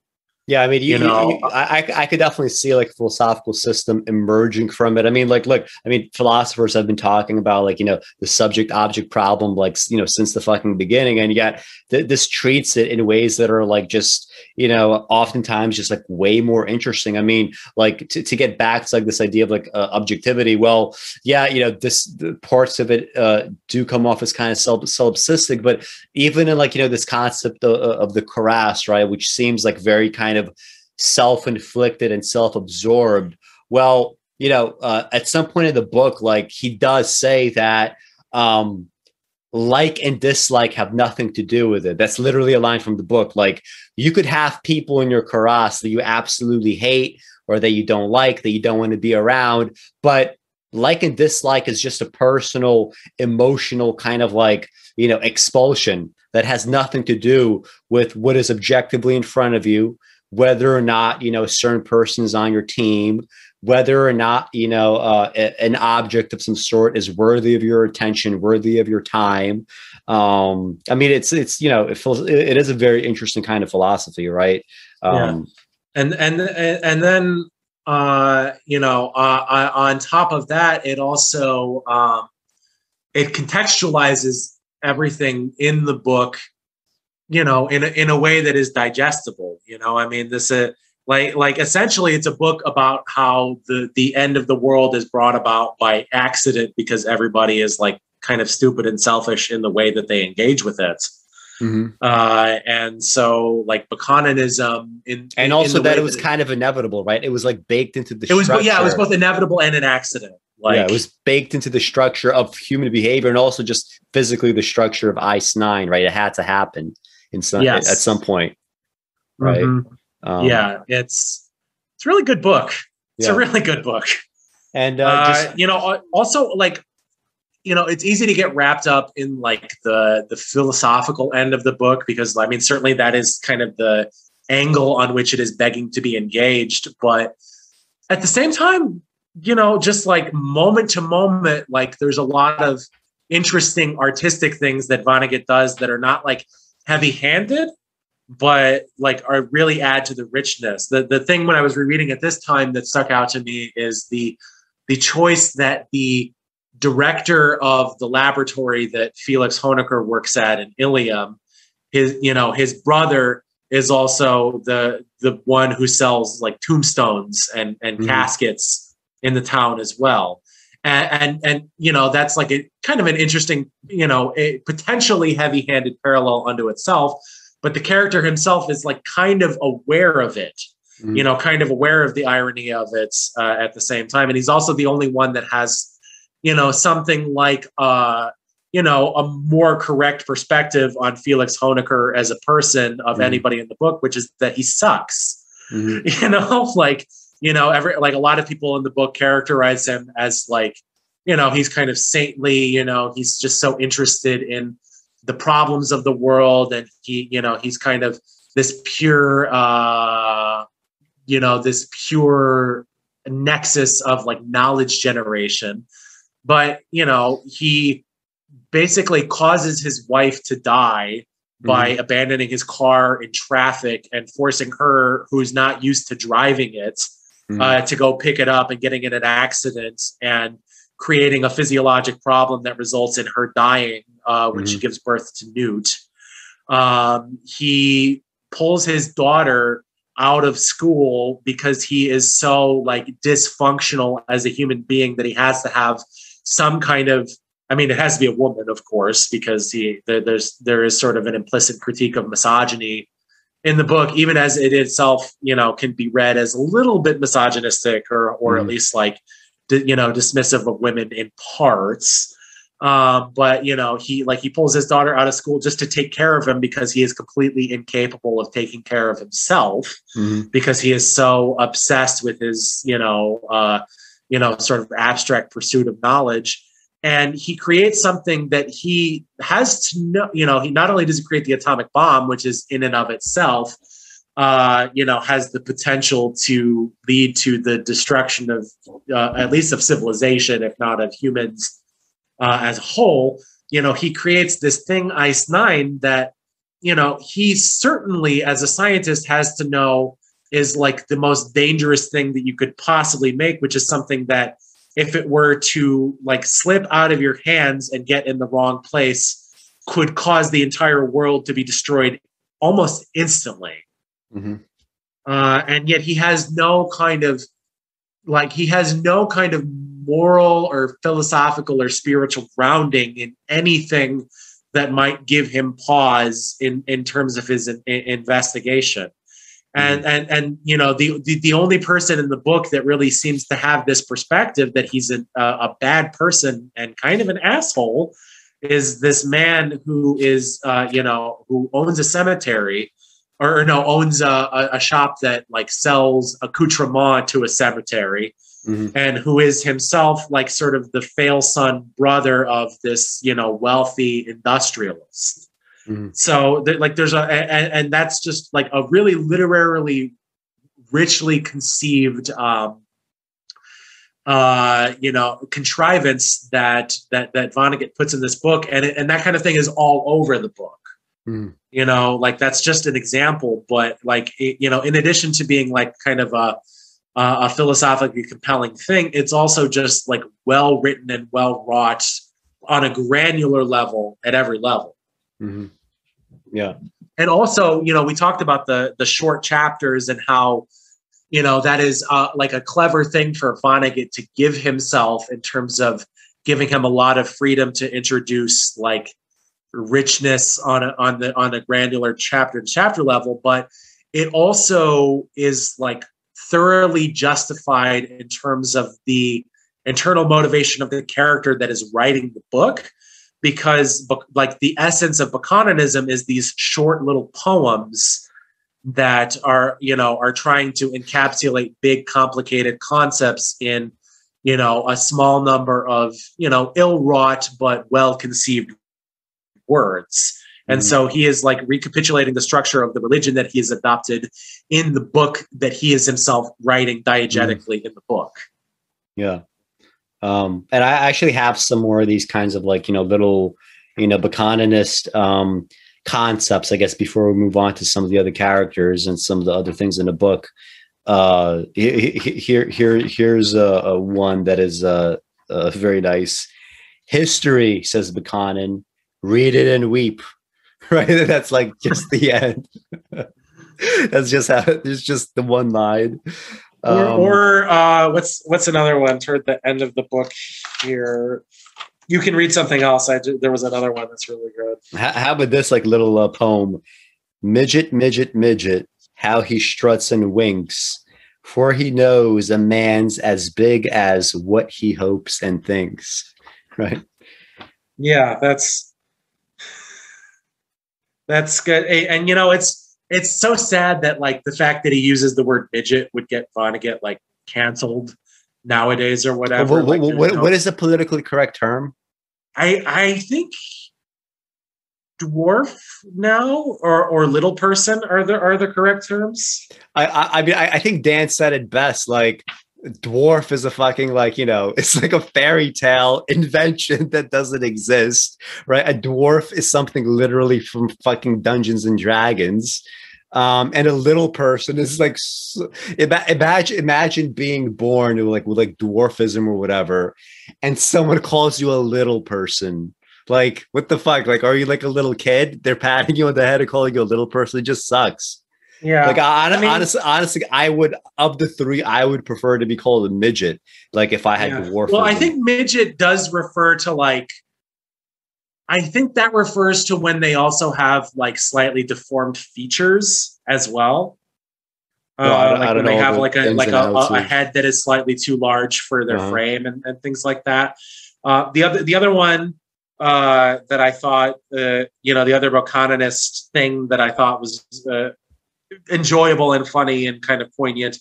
Uh, here, let me read this. And I remembered the 14th book of Bokonon, which I had read in its entirety the night before. The 14th book is entitled, What Can a Thoughtful Man Hope for Mankind on Earth Given the Experience of the Past Million Years? It doesn't take long to read the 14th book. It consists of one word and a period. This is it nothing. Yeah. That's memorable. Um, yeah. And yeah, like like some of these others, like beware of the man who works hard to learn something, learns it, and finds himself no wiser than before. He is full of murderous resentment of people who are ignorant without having come by their ignorance the hard way. Um, and, so, and, so, and some of the uh, doggerel, uh, yeah. we do, we do, doodly do, doodly do, doodly do, what we must, muddily must, muddily must, muddily must muddily do, muddily do, muddily do, muddily do, until we bust, bodily bust, bodily bust, bodily bust. And to me, that's like it's just very good doggerel because it's like, okay, we do doodly do. By saying we do doodly do, it's kind of like you're just engaging in like worthless, meaningless, like series of actions, right? You're not just doing, you're doodly doing, doodly doing, like going through life in that way. And yeah. then and then the and then the next line, what we must, muddily must, muddily must. It's kind of like this compulsion, but also like this word muddily. There's this confusion in the compulsion. And then he emphasizes this by saying muddily do, like muddily do, muddily do. Like you don't really un- have an understanding, you know, of, of, what you're doing and why you're doing it. Um, yeah. Maybe, maybe Ned Flanders really had the, you know, the key to yeah. understanding all of existence um in, in another uh, poem this is more kind of like i guess like a, a dialect poem uh, from like uh, tobago or something where uh lionel boyd johnson is the name that of yes. the guy that that invented bokononism um tiger got to hunt bird got to fly man got to sit and wonder why why why tiger got to sleep bird got to land man got to tell himself he understand right? And like it just just like the function of the word got right? So first of all i guess lionel boyd J- johnson is from tobago. So like you have this like a um you know you have a uh you know uh got could simply be you know a a, a dialect uh word. But you know if you just take it just like with the two kind of standard definitions you know tiger got to hunt. Okay it can mean that tiger in his allotment a tiger is allowed to, can, is capable of hunting. Um, got could also also mean has to, right? He has to do this thing. So either mm-hmm. way that you interpret it, like you get, you know, two different kinds kinds of like shades of meaning, but they all kind of like cohere, you know, into the same, you know, like set of narrows. Yeah, um, it's like it's it's like you don't have any other choice but to do it, but it's also a privilege that you get to do it. Yeah, yeah. Yeah. And, and also, I mean, he's also kind of like casting doubt on the privilege, right? You know, what is yes. man's privilege to like sit around in existential angst, right? Wondering why, well, why, why. I mean, that's, you know, there's a lot of uh, talk nowadays about like alienation. And I think there are things you can do to, to undo alienation, but like, or to lessen it. But the like the root of alienation is the fact that we have like sapience you know, mm-hmm. and maybe yeah. specifically complex language. You know, we have the ability to abstractly conceive of ourselves and our circumstances in, you know, in excess of our actual like material physical embodiment of what we're doing. Mm-hmm. Yeah. You um, know, so like that, that that's like a fundamental uh like that that's a fundamental both privilege but also burden that we are saddled with as a species. Mm-hmm. You know, and mm-hmm. it's uh, it's like it's it's like fundamentally like even if we solved every aspect of scarcity, even if we had like perfect equal distribution, we'd still have to live with that. You yeah. know, we'd still have to live with the fact that like our our yearnings and our imagination is not ever going to perfectly comport with life as it actually is because it's like our imagination is just bigger than life as it is. Yeah. Um, one last line. Uh, any man can call timeout, but no man can say how long the timeout will be. Right. That's just so beautiful because it's so applicable to like so many things in life. You could say, for example, like, you know, this happens to artists all the time. I'm going to take a, a, break from making art and they never fucking return to it. Right. You know, you called mm-hmm. your time out, you know, but you did, you didn't know this was going to be the rest of your life. Right. And it's just so applicable to like so many things in life. Mm-hmm. Um, mm-hmm.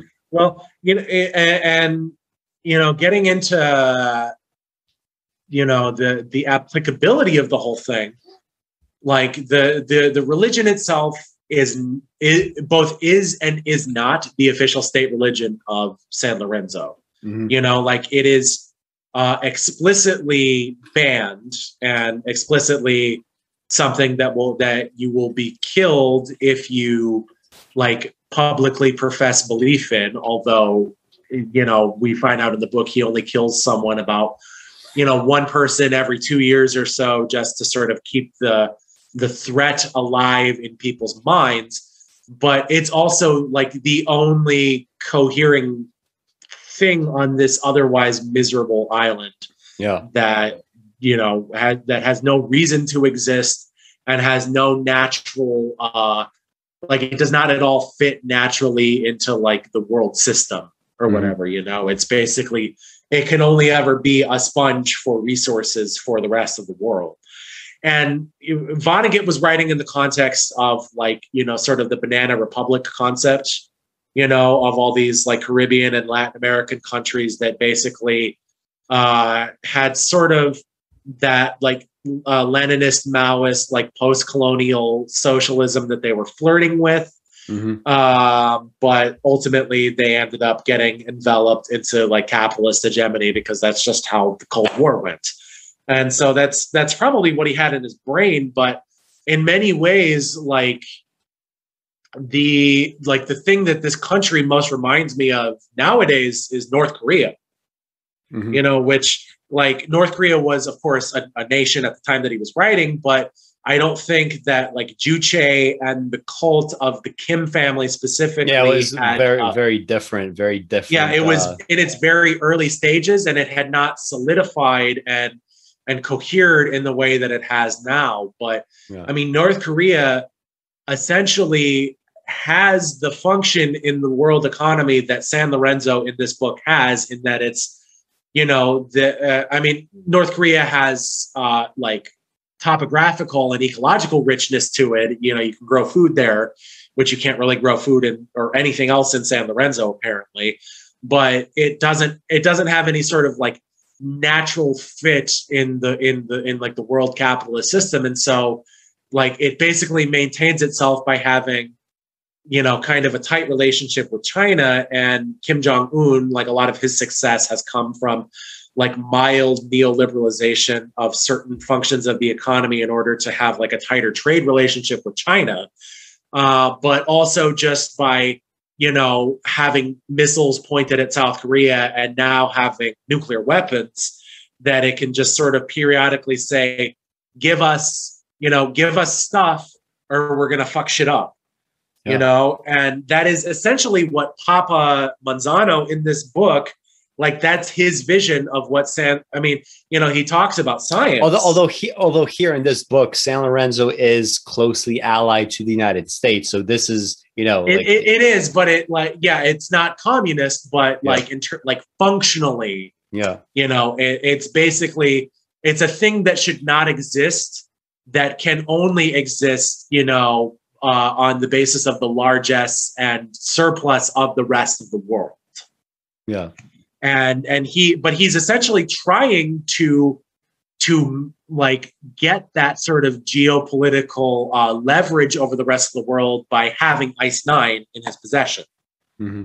You know, yeah. uh, I mean, the reason that he makes Frank Hoenikker the you know the sort of major domo, the second in command of the country, I mean, I mean, he claims that it's because you know Frank can somehow uh, bring the magic of science to San Lorenzo and supplant the need for something like Bokononism, mm-hmm. but that doesn't make any sense because they have no material surplus by which they can develop themselves. You know, mm-hmm. they don't have resources that they can sell. They don't have agricultural surplus they can sell. They don't even have agricultural surplus that they can distribute to their own citizens, mm-hmm. let alone that they can sell to other countries you know, it seems like basically the, the plan is bring this guy here.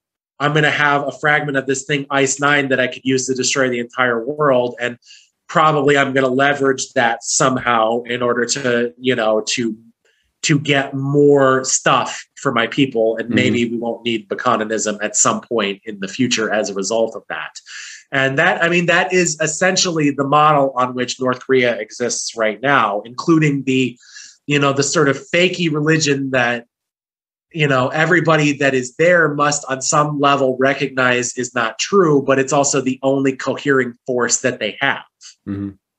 although, although you know on some level i feel like uh, with kind of like the logic of san lorenzo uh, and the utility they found in Bokononism like you know I, I, can imagine a situation where you know had there not been any uh, uh death and um like i can imagine Bokononism just kind of like always being useful, right? And I think that's kind of like sort of the point, right? There is there is a kind of permanent utility to certain, you know, like like human constructs, like human made, you know, phenomena, right? Um, at, at least that's the sense that that I got. Uh, mm-hmm. we, we should we should probably get into like a little bit more about like Franklin Hoenikker uh, and um, yes. Uh, uh, Felix, and all, and also um, just like you know the, this concept of, of cat's cradle. So, um, you know, the entirety of chapter five, I think, does a lot to kind of like build up, you know, uh, some of the themes in the book. So, uh, chapter five is so like uh, uh, John or Jonah is is writing to Newt uh, Hoenikker, who is uh, the one of the sons of uh, Felix. So at this point, Felix is already uh, long dead, and um, so uh, John is writing to him, and he's trying to get information uh, about about what, what was happening uh, on this day. And Newt was already alive, so um, uh, this is the letter that uh, Newt sends uh, back, uh, and it starts to which Newt replied. I am sorry to be so long about answering your letter. That sounds like a very interesting book you're doing. I was so young when the bomb was dropped that I don't think I'm going to be much help. You should really ask my brother and sister, who are both older than I am. My sister is Mrs. Harrison C. Connors, 4918 North Meridian Street, Indianapolis, Indiana. That is my home address too now. I think she will be glad to help you. Nobody knows where my brother Frank is. He disappeared right after father's funeral two years ago, and nobody has heard from him since. For all we know, he may be dead now. I was only six years old when they dropped the atomic bomb in Hiroshima, so anything I remember about that day, other people have helped me to remember. I remember I was playing on the living room carpet outside my father's study door in Ilium, New York. The door was open, and I could see my father. He was wearing pajamas and a bathrobe. He was smoking a cigar. He was playing a, with a loop of string. Father was staying home from the laboratory in his pajamas all day that day. He stayed home whenever he wanted to. Father, as you probably know, spent practically his whole professional life working for the research laboratory of the General Forge and Foundry Company in Ilium. When the Manhattan Project came along, the bomb project, Father wouldn't leave Ilium to work on it. He said he wouldn't work on it at all unless they let him work where he wanted to work. A lot of the time that meant at home. The only place he liked to go outside of Ilium was our cottage on Cape Cod. Cape Cod is where he died. He died on a Christmas Eve. you probably know that too. Anyway, I was playing on the carpet outside his study on the day of the bomb. My sister Angela tells me I used to play with little toy trucks for hours, making motor sounds, going Burton, Burton, Burton all the time. So I guess I was going Burton, Burton, Burton on the day of the bomb. And father was in his study playing with a loop of string. Uh, that's such a little interesting detail, right? Like you think of, like for example, the uh, W.H. Auden poem about you know um, uh, Icarus dropping from the sky, and you know the horse kind of like nonchalantly sort of like scratching itself and you know when when the bomb was dropped you know for many people they were doing the uh, nonsense equivalent of burton burton burton right um, mm-hmm. it so happens i know where the string he was playing with came from maybe you can use it somewhere in your book. Father took the string from around the manuscript of a novel that a man in prison had sent him.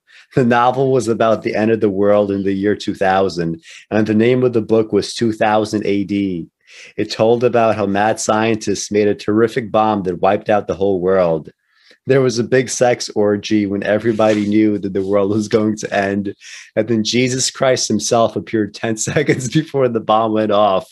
The name of the author was Marvin Sharp Holderness, and he told father in a covering letter that he was in prison for killing his own brother. He sent the manuscript to father because he couldn't figure out what the kind of explosive to put in the bomb. He thought maybe father could make suggestions. I don't mean to tell you that I read the book when I was six. We had it around the house for years. My brother Frank made it his personal property on account of the dirty parts. Frank kept it hidden in what he called his wall safe in his bedroom. Actually, it wasn't a safe, but just an old stove flue with a tin lid. Frank and I must have read the orgy part a thousand times when we were kids. We had it for years, and then my sister Angela found it. She read it and said it was nothing but a piece of dirty, rotten filth. She burned it up and the string with it. She was a mother to Frank and me because our real mother died when I was born. My father never read the book, I'm pretty sure. I don't think he ever read a novel or even a short story in his whole life, or at least not since he was a little boy. He didn't read his mail or magazines or newspapers either. I suppose he read a lot of technical journals, but to tell you the truth, I can't remember my father reading anything. This takes like now that I'm reading again, like a little bit of a sinister edge, like not ever having read fiction, right? There's something very sinister about that. All mm-hmm. I say, all he wanted from that manuscript, as I say, all he wanted from the manuscript was the string. That was the way he was. Nobody could predict what he was going to be interested in next. On the day of the bomb, it was string. Have you ever read the speech he made when he accepted the Nobel Prize? This is the whole speech. Ladies and gentlemen, I stand before you now because I never stopped dawdling like an eight year old on a spring morning on his way to school. Anything can make me stop and look and wonder and sometimes learn. Anyway, I am a very happy man. Thank you. Um, and I, I remember like when I first read that, it's like, you know, for all the negative qualities that he has, this thing that he says is so like fucking humanizing and true, right? And so it also has a little bit of a sinister streak because it's like, you know, but the you know, we because we know what he put his his, you know, energy towards. Anyway, father looked at the loop of string for a while, and then his fingers started playing with it. His fingers made the string figure called a cat's cradle. I don't know where father learned how to do that. From his father, maybe. His father was a tailor, you know, so there must have been a thread and string around all the time when father was a boy. Making that cat's cradle was the closest I ever saw my father father come to playing what anybody else would call a game. He had no use at all for tricks and games and rules that other people made up. In a scrapbook my sister Angela used to keep up, there was a clipping from Time magazine where somebody asked father what games he played for relaxation. And he said, Why should I bother with made up games when there are so many real ones going on? Beautiful fucking line. He must have surprised himself when he made a cat's cradle out of the string. And maybe it reminded him of his own childhood. He all of a sudden came out of his study and did something he'd never done before. He tried to play with me. Not only had he never played with me before, he had hardly ever even spoken to me. But he went down on his knees on the carpet next to me and he showed me his teeth and he waved that tangle of string in my face. See, see, see, he asked, cat's cradle. See the cat's cradle? See where the nice pussy cat sleeps? Now, now. His pores looked as big as craters on the moon. His ears and nostrils were stuffed with hair. Cigar smoke made him smell like the mouth of hell. So close up, my father was the ugliest thing I had ever seen. I dream about it all the time. And then he sang, Rockabye Catsy in the treetop, he sang, When the wind blows, the cradle will rock. If the bow breaks, the cradle will fall. Down will come cradle, Catsy and all. I burst into tears. I jumped up and I ran out of the house as fast as I could go. I have to sign off here. It's after two in the morning. My roommate just woke up and complained about the noise from the typewriter. Um, so we get, you know, we get all that characterization there. We get a bunch of people characterized in one chapter, and we get, you know, uh, lots of negative qualities, obviously, uh, about Felix, but also, you know, some like little positive, like humanizing elements that, you know, uh, tons of people I feel like could could could connect to. And we also get, you know, the introduction of like uh, the cat's cradle game. And you know, for anybody that, that, that's not aware, you know, it's it's a string game where there's like a starting position, and each player uh, could move the string in certain ways where you could make new shapes with it. But the trick is like the, the the more shapes that you make, the closer you could get to making some kind of mistake where the game will end, right? And the game ends when somebody makes some kind of shape where no other shape can be made from it.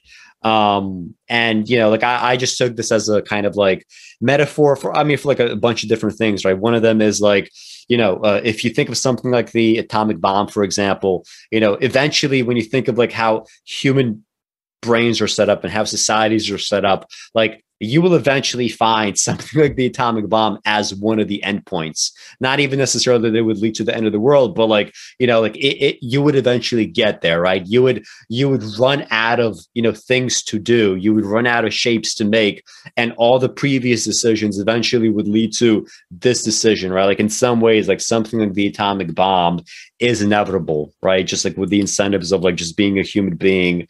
Um, uh uh you know like like like choices just kind of like shrink shrink as they multiply and you know felix obviously is like completely indifferent to this yeah it's it's a it's a really good metaphor but also the way that it um the book undermines it as well because uh later in the book newt is very uh skeptical of of the cat's cradle because he's like you know you see the cat you mm-hmm. see the cradle like it ultimately yeah. does not even look like the thing that it you know is ostensibly supposed to be referencing and that mm-hmm.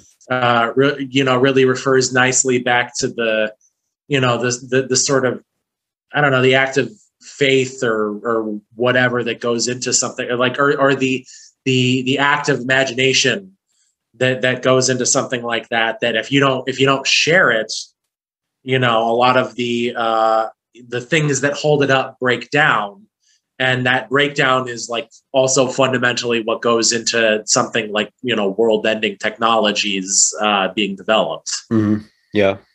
Yeah. Um yeah. It's and then and then also the uh, uh in the in the book like newt makes a, a, a painting out of like scratching a piece of black velvet or something like that Mm. Uh, so you know, so that it shows white underneath, and he makes like uh, you know, a sort of evocative, uh, uh, like impressionist like version of a cat's cradle that uh, I think it's Julian Castle, the older one, like takes yeah, and throws into a waterfall, and he says that it's going to end up you know in like a fishing net that one of the locals has set up at the at the far end of the of the river that the waterfall flows into mm-hmm. and it's just going to be sitting drying you know along with other pieces of trash and detritus that end up in the net you know on a beach somewhere so there's kind of a nice um you know evocation of sort of like the existential emptiness of this like whole process uh, as as well, which also goes along with like Newt's, like you know, despite the fact that he made the painting, like his fundamental like skepticism and like lack of buy-in that he has to the whole thing. Mm-hmm. Yeah, yeah. Um, Newt's a Newt's a good character, you know. Yeah. Uh, uh, I mean, all the characters are good, but there is there there is something. He's kind of uh, you know, in the fact that he's like a, a little person or dwarf or midget or whatever term you want to use. I guess he would technically be a dwarf because they say that his proportions are fine. He's just short. Mm-hmm. Um, you know, he is like remarkably well adjusted to his situation, and to the extent that he has like, he's the most normal uh, one of, of the three. Yeah, like to the extent that he is maladjusted, it's more so because his father was Felix Hoenikker and not because he's like a, a like a dwarf. Mm. Um, I mean, he is, all you know, he he does say later in the book that he used to have sexual dreams of women forty feet tall, like yeah. crushing him, which it's you know it's funny to say because that actually is like a fetish on the internet now is like the idea of like being crushed by like giant people or something yeah, like that. Or, or, or like I, I saw one post about like he like some fucking guy like he he saw some kind of tall woman he was like I want I want to live in the bottom of her fucking sock like just like walk, like and I want her to fucking walk with me in the yeah. sock. Uh, you know, and and that's I don't know if that's to say that like artists are tuned to reality in a way that regular people aren't that they can sort of anticipate something that maybe is going to like come after them or if it's just yeah. that the act of creatively engaging in reality means that you're going to sort of accidentally stumble upon things that like you, like it's not that you were tuned into something it's just that like you know people are going to eventually like iterate their behavior into something like you know something that you just sort of creatively were playing with mm-hmm. but regardless i mean it, you know that's you know that's a funny thing or whatever but you know newt has kind of a, a cynicism to him Mm-hmm. Uh, like he is the only one that doesn't really have uh, as strong of a memory of his father because he he died when he was younger, and he and his mother wasn't. He doesn't remember his mother at all either, so he doesn't necessarily have like a warm. Um, like like his you know his warm presence is his sister who has sort of uh, in the absence of having the the father to to mother and pamper and cater to like turn him into like a perpetual child mm-hmm. that she sort of uh, infantilizes and he both acquiesces to it but also seems to have a certain if not resentment of then at least like he he actively tries you know tries to to to move outside of the the the cat's cradle of smothering that she sort of has him ensconced in uh, but also, you know, he's one of the survivors as well, you know, and mm-hmm. he seems uh, to be the one that is like the best adjusted to like the post apocalyptic world because he didn't fit all that well into the world as a like him and Frank both.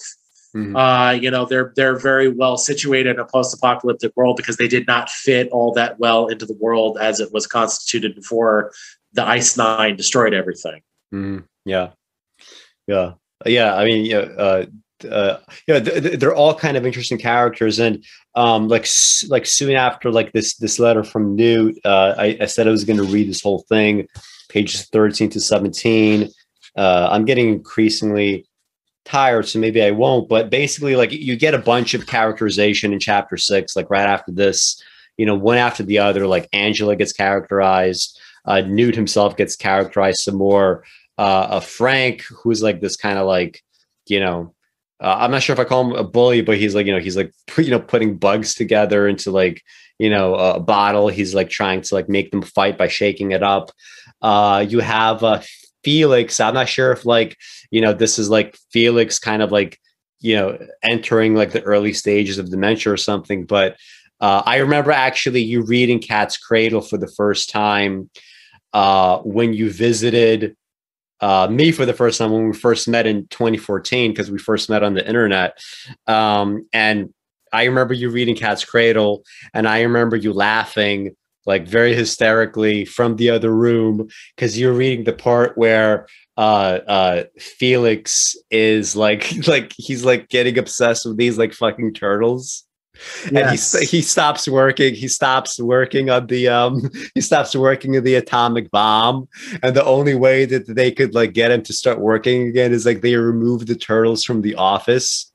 Uh, and then he turns to his family and he asks, when turtles go back into their shells, do their spines buckle or contract? That's the question that he asks.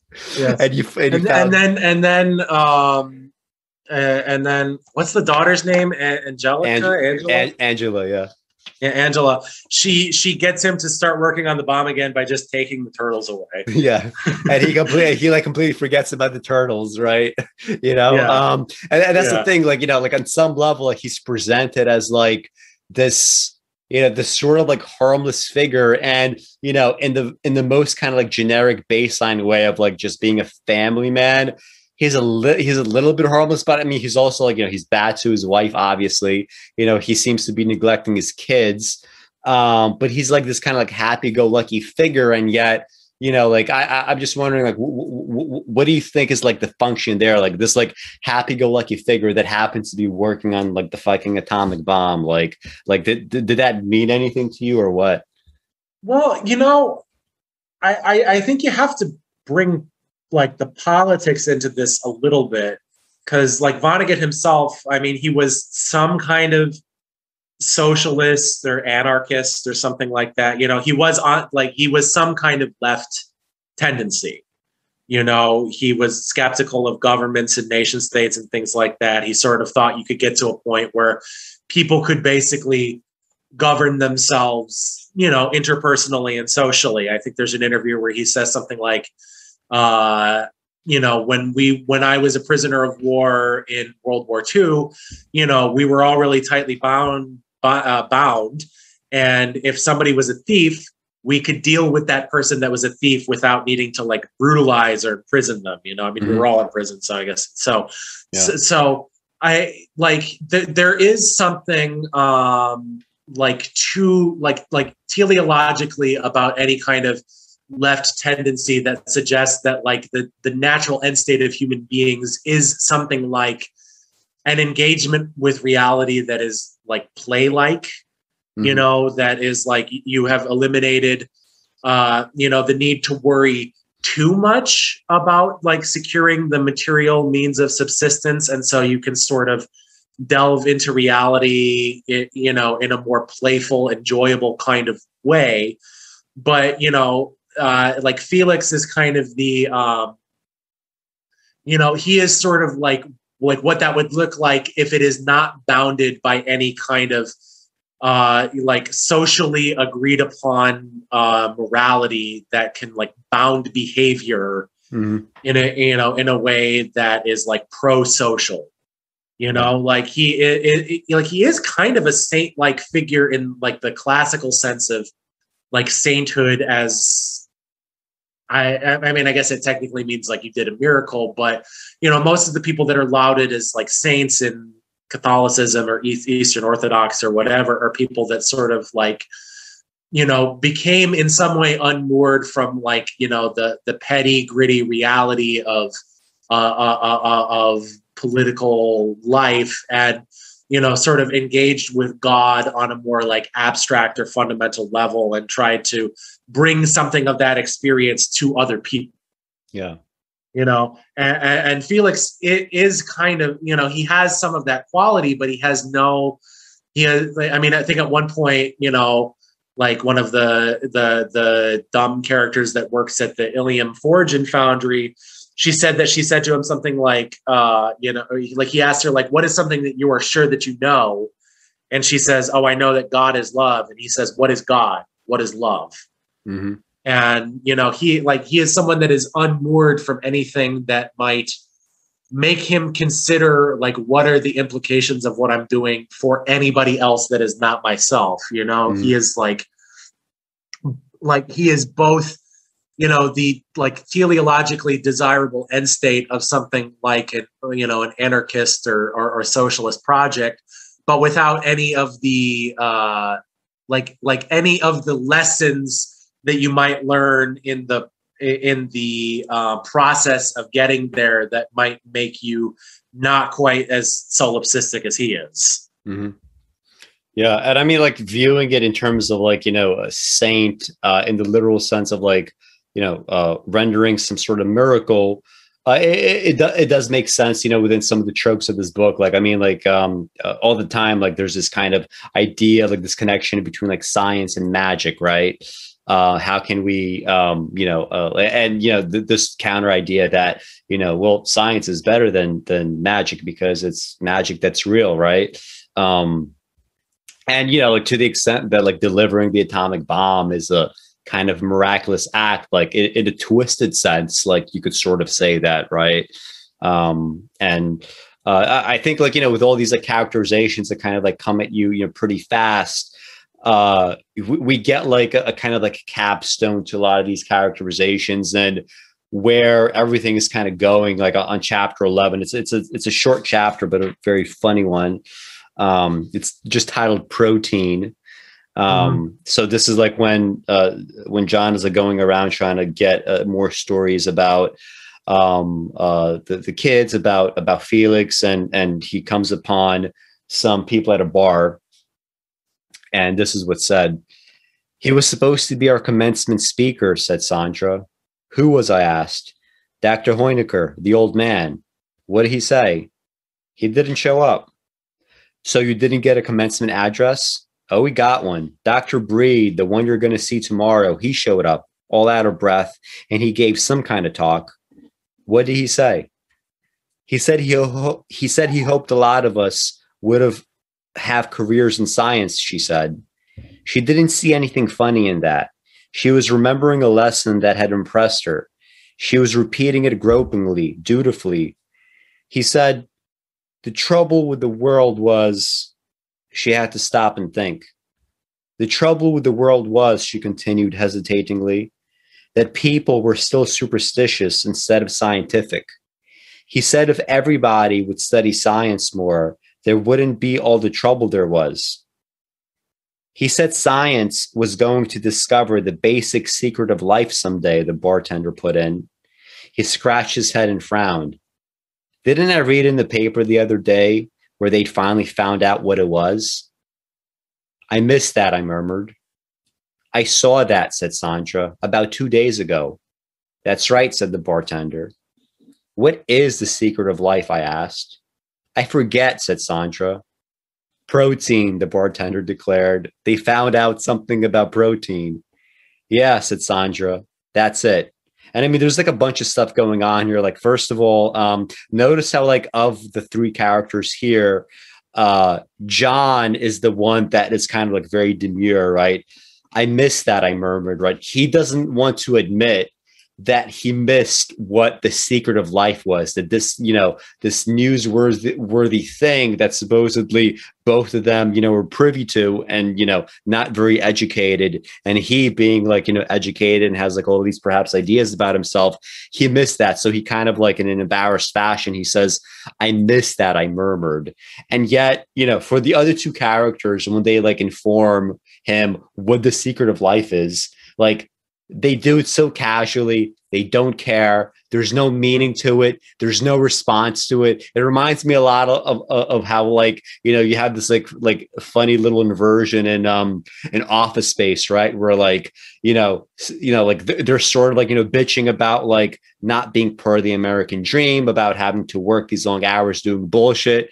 And then somebody asks uh, the main character, what would you do with a million dollars? And he says, absolutely nothing. I would sit on my ass and I would do nothing. And then you realize, like, yeah, that's kind of like this is how so many people view leisure. This is how so many people view meeting. This is what they want for themselves. They just want to be vegetables. And, you know, in it, you know, it, in a sense, like it's like this like anticlimactic secret that gets revealed. And in the meantime, you characterize so much of like the American ethos. You characterize a character here, right? You know, John Jonah, right? Who's obviously like important for the rest of the text and how like everything just kind of you know parallaxes around him. This is you know very short chapter, but you know it's funny and there's like so much going on underneath the surface if you like think about it.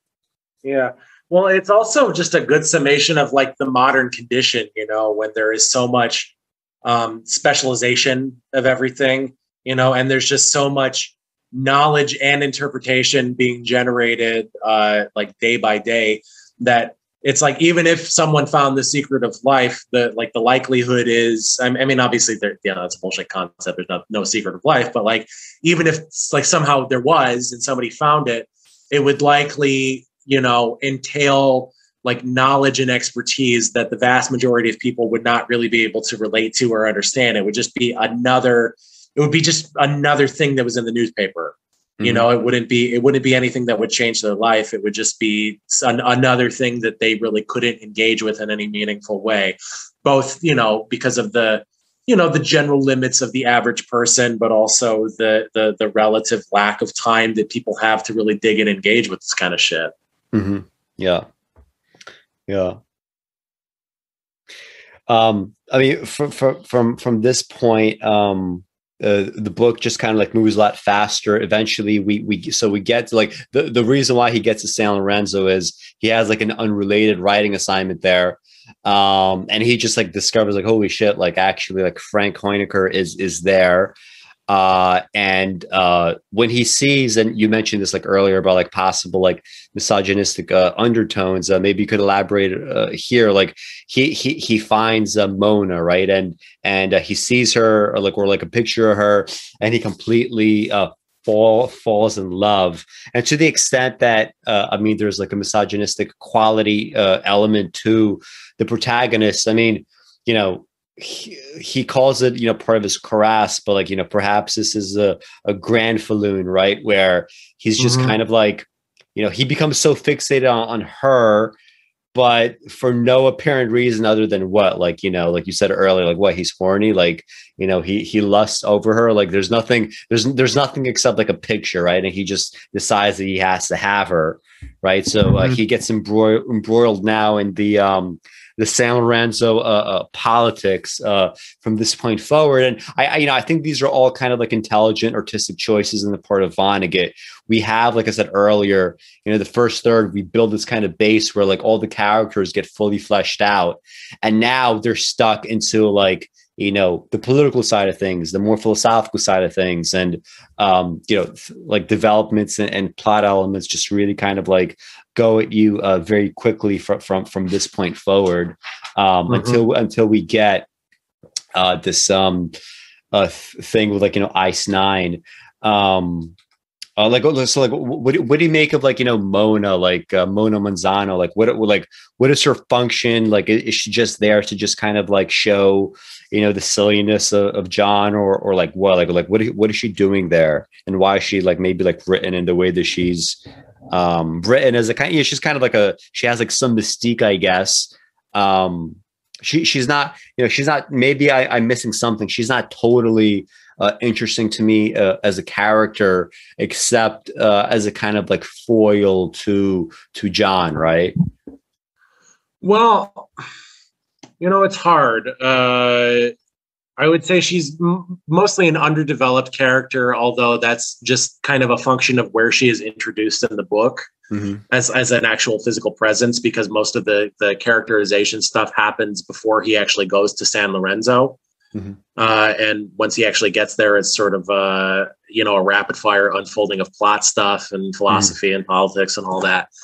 Um, uh, I mean, you could say, I mean, in some ways, she's the most actualized character in the book, you know, because yeah, she really she is. Yeah, that's she, she lives yeah. and believes in the philosophy of Bokononism in a way that basically nobody else can.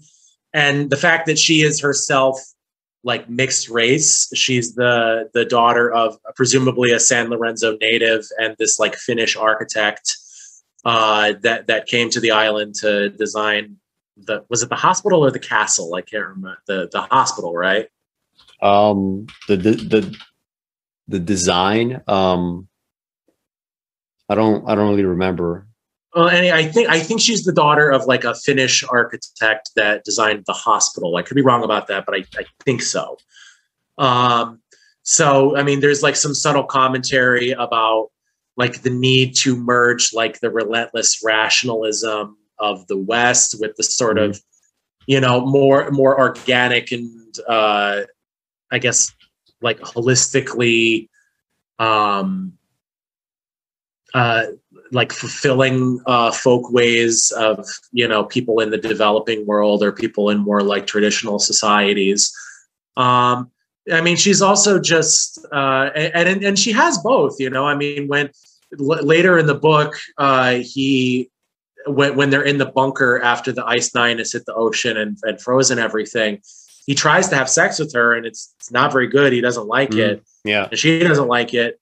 And you know her like her response to why it wasn't good she's like well you know that that's like how you make babies right does this mm-hmm. really seem like a good time to make babies mm-hmm. you know her uh like her re like her reasoning is like has both uh like a like a spiritual psychological edge but also just sort of like a, like a biological uh rationale to it as well. So she's kind of uh you know she's the estuary of, of different uh, of different tendencies embodied in a single character. And in some ways that's kind of her weakness as a character you know because her inner life is not exactly developed. But that's also like justified aesthetically in the book because it's you know it's implied that she has been sort of an object of adoration and affection across the you mm-hmm. know like since she was a very little girl you know, maybe because she did have like a Western father, so she was kind of, you know, an, an, an object of um, aspiration for many of the islanders who don't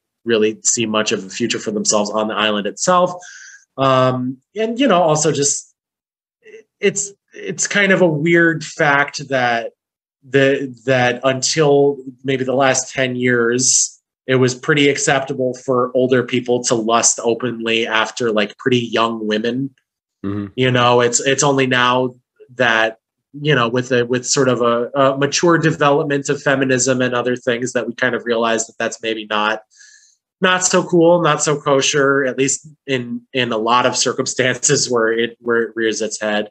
Mm-hmm. Um, but you know, she wouldn't have had much of a chance to develop herself personally because she has never been anything but you know either you know either uh, a figurehead for the like these the secular civic side of the society and the religious side simultaneously being someone who like you know really embodies the religion and she'll do the bokomaru the foot massaging uh, mm. ritual with basically anybody that she encounters and she has a gen- generalized love uh, of everybody, or, or, or so she claims.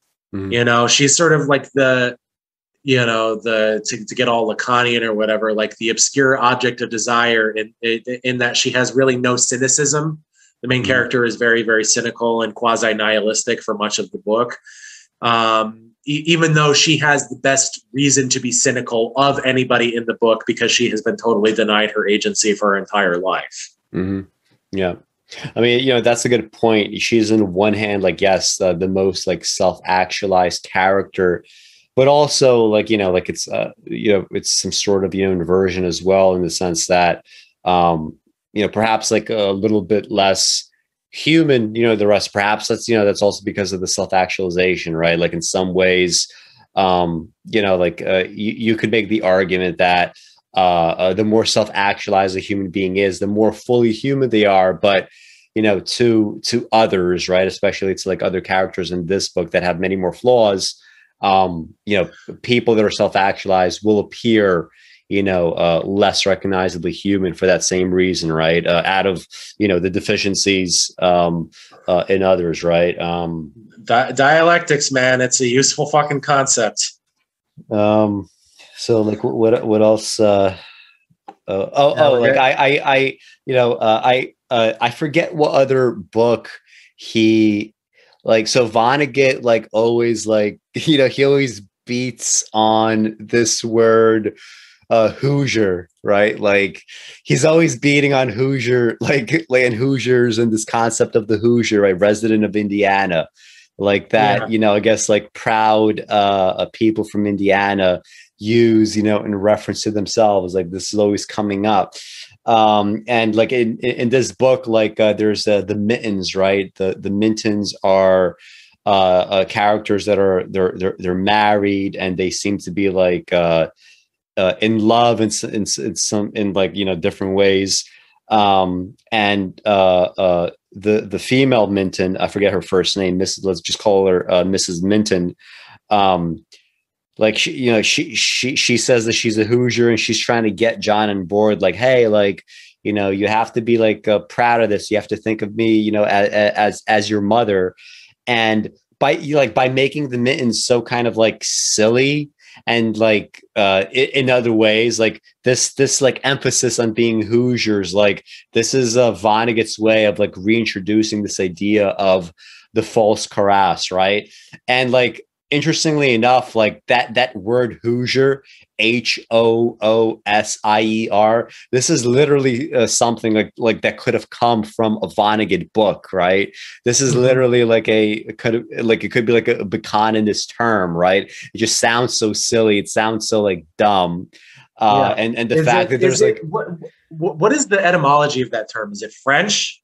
Um, I, I, don't I don't remember. I actually like looked it up uh, for this conversation that I forgot, but um, like it's it's just like odd, but like it, it's it's it's odd. Like no, no matter what the etymology is for you know people that speak English in America to be using this like word like like Mike Pence for example says that he's a proud Hoosier right it's just yeah. so fucking like well you know silly. the reason that it works so well as like you know the embodiment of a granfalloon in the book is that is it the only like word for a resident of a state that does not have the name of the state in it? Is there another one? Um, I don't know, but it, it could be. It could be. Yeah, like you know, the idea that, and especially Indiana. I mean, like yeah, like, like uh, yeah, the, the talk about your nothing states. The the, accom- the, incom- the accomplishments that she lifts lists off from Indiana. It's like some random person that did like one, yeah. I guess, notable thing, and some other person. But it's like you know, like, like talk about a state that like does not have a culture. Yeah, you know, I, like I, I can't associate anything with Indiana. You know, like you know, I mean, I guess it's Midwestern, so it has a generically Midwestern culture, but like Minnesotans and Wisconsins have like different qualities, you know, and, and Illinoisians have different qualities to those two states, you know. I can't specifically like other than now it's like, you know, a pretty right wing state and it's full of like drug abuse. I really can't think of anything specific to Indiana that like that you know you know that separates it from other states that would give it some kind of uh you know some kind of an identity that is worth like having a designated term for and like obsessing over in, in, somebody's personal life. It's it's really and and you know you you just know that like vonnegut himself like he just got annoyed that somebody said yeah. the word hoosier in front yeah, of him. exactly. That's that's definitely and, and like he, the sense that i got. Yeah like and, and, so he just like incorporated in eh, you know into this like book, multiple you know? books. Yeah. And it feels it's very organic in the way yeah. that it's interwoven into the book and it works perfectly but yeah. it's also just some you know weird little thing that bugged him you know and that's that's like the the ineffable uh, aspect of art like just mm-hmm. the you know taking something that is so small and specific to your subjective experience of life and finding something about it that touches on something a little more universal you know, speaking of Indiana, we saw like, is there anything notable? Honestly, the only thing that um, uh, comes into my head uh, is uh, I'm not sure if you if you remember the show from Nickelodeon uh, in the '90s, uh, Erie, Indiana. Do you remember? Yeah, I do. Yeah, I don't. I actually don't remember any episodes, but like, um, you know, uh, I, I get a sense like perhaps maybe it might have been like a, a better than average show right? Um, the, the, the only the only thing i really associate with indiana culturally is that it was in like the early part of the 20th century it was a state where the klan the ku klux klan was very powerful but the politics were predominantly republican instead mm-hmm. of democrat. Yeah you know and, that's uh, that's it. You know yeah. that's not a not a not a very proud legacy. Yeah so so last 30 years we have a, a nickelodeon show. We have um you know, uh, uh, Vonnegut s- s- still using this a vice president who calls himself a fucking Hoosier and is like proud to do it and is like tweeting about it and shit. And uh, we also have uh, Obama winning Indiana the first time around uh, in 2008. Um, yeah. th- those are the, the main things, but perhaps we're being unfair right? But yeah. I, I get I get the feeling that perhaps uh, Vonnegut must have done some research. He was like, "Fuck Indiana, fuck these people." like, the, the you're using the, this this this dumbass fucking term. Yeah. Um. So like yeah, like I mean, I mean like like like and that that's like you know an actual you know piece of like everyday reality that you know like you said like he did work it seamlessly into the book. He did use it to not only characterize you know the mint the mintons as you know individuals in the book but also you know uh, like uh, the no, it wasn't the, the, the mintons it was the other couple that was the hoosier couple. Really? It was the, the, the mintons are the ambassadors. Yeah aren't they the ones that are like you know i'm your mom now? No no no it was the other couple the one um where the husband is actually from Evanston, which is right next to where I am. Uh, and he has the bicycle factory that he wants to open on San Lorenzo. Oh yeah, you're right. Yeah, that's it. Yeah. Um, yeah. Um, but, I mean, regardless, you know, it's yeah. still actually the Mintons are like the the other most self actualized like characters in the book, and it's implied that it's because they have found their purpose in life in each other and yeah, yeah. to the exclusion of the rest of the world. Yeah, that there was a phrase for that too. What is the Bokononist uh, uh, term? Uh, du, du, du, pros. du pros. Yeah, duprass is yeah. like it's a karass of two people only, right? And in this yeah. case, they are they are married. They actually, uh, I'm not sure if do do they die at the end or do we just see them like going down into the ocean? I think they might have well, died. It's I mean, we, they are on when the plane crashes into the cliff and the the platform starts like breaking apart um he saves the he saves the minton or no the the i forget what their last name is he saves the the, the hoosiers mm-hmm. um but they they are trying to the the min the mintons are trying to be you know dignified ambassadors and not you know show panic you know in this moment of crisis but they end up um like stuck on like by the time that it's like cracked and gone too far apart from where they could possibly be saved, they fall into the ocean. And then even if they didn't die from that, the the ice nine falls in shortly after, and they of course would have died from that. Mm-hmm. Yeah. Um, well, it's are we? I mean, there's a lot more in your notes to talk about, but we are getting on the late side. I see. yeah, I, yeah. I'm I'm usually uh, uh, like actually long asleep by now. It's already like it's going to be midnight soon. Um, yeah, let, us just like wrap this up here. Uh, so like just the it's, concept. It's funny because it's like a book you could talk like. I yeah, I mean, like we, we, we, we could do this, like, like, yeah, and there's tons of like stuff to read. Hours. Like there's there's ton, there's tons of extra excerpts you could keep going through. Um, I I stopped like you know I stopped taking notes at some point because it's like you know we we we won't just have time everything. for everything. Yeah. Um, well, but like let, us talk about like the concept of like a ice ice nine, right? Like you know why ice nine? Why not? you know, so like he's talking about, you know, the atomic bomb here, obviously, right? This is how the book begins, but he doesn't stick with the atomic bomb. This uh, eventually gets into, you know, uh, Ice Nine as a kind of like, um, you know, replacement for it. And I guess my question to you is, is, uh, why ice nine why not something else um to me you know like my my uh, basic answer uh i mean there's like more to say but um you know, at, at, some point, like I could imagine, like you know, this being written in the '60s. Uh, everybody's like so fearful of the atomic bomb, bomb, bomb, bomb. You know, fallout shelter, this, that, this, that. Uh, I can imagine, you know, just kind of like it being sort of overdone culturally, it being overdone in terms of like you know people's like politicized fears, um, it being overdone in terms of like uh, the existential threats that get kind of like you know, bandied about. And this was like what? This was like published like what, like a, a year um, or so, like after the the Cuban Missile Crisis. Um, so like the, it was contemporary. Uh, uh when was the Cuban Missile Crisis? That was in '62. Yeah, '62.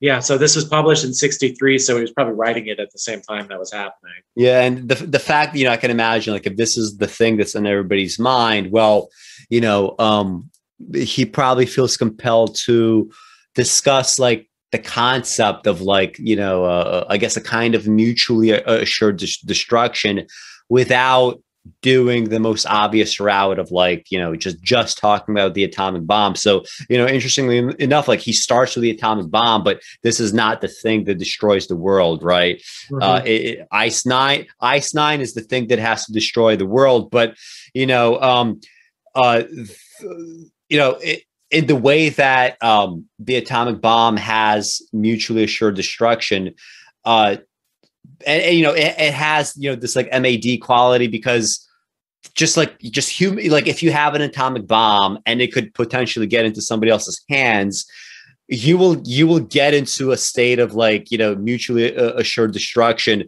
simply on account of how the human brain is wired, how human societies are structured. Like this is just like, you know, the talking about the cat's cradle from earlier. This is just like a set of decisions, you know, most of them out of the hands of people in general, uh, that will eventually lead to this point. And ICE 9, you know, functions in the same way you know it's not so much that you know like you know mad with atomic bomb is baked into like human fabric in terms of like how we structure society with ice 9 it's actually baked into the physical structure you know of the ice right? It's baked into what happens to things you know upon pure physical contact but it's still the same concept right? Except you know the logic gets transferred from you know uh, i guess some level of, of human choice and human culpability to you know uh, just just uh, like ice nine like structurally baked into this you know process. As soon as it touches water this is what happens to the rest of the world um i mean in terms of why it's ice nine i i I think you're right. I mean, just on a functional level, you know, you got to find something that's not as overdone as the atomic bomb was, even by 1963, less than 20 years after it was, you know, introduced to the world.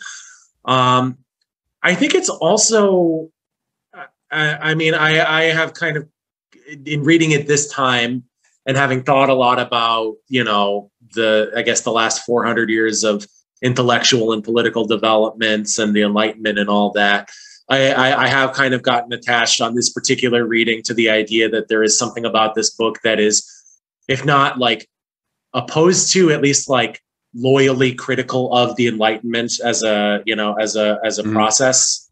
Yeah. Um, so it's it. I think it's something about taking something as like fundamental and pure as water. Mm-hmm. You know, I mean, as Loren Eiseley says in like the first essay of his uh, immense journey, you know, if there's a secret to to to living in life on this world, it has something to do with water. Mm-hmm.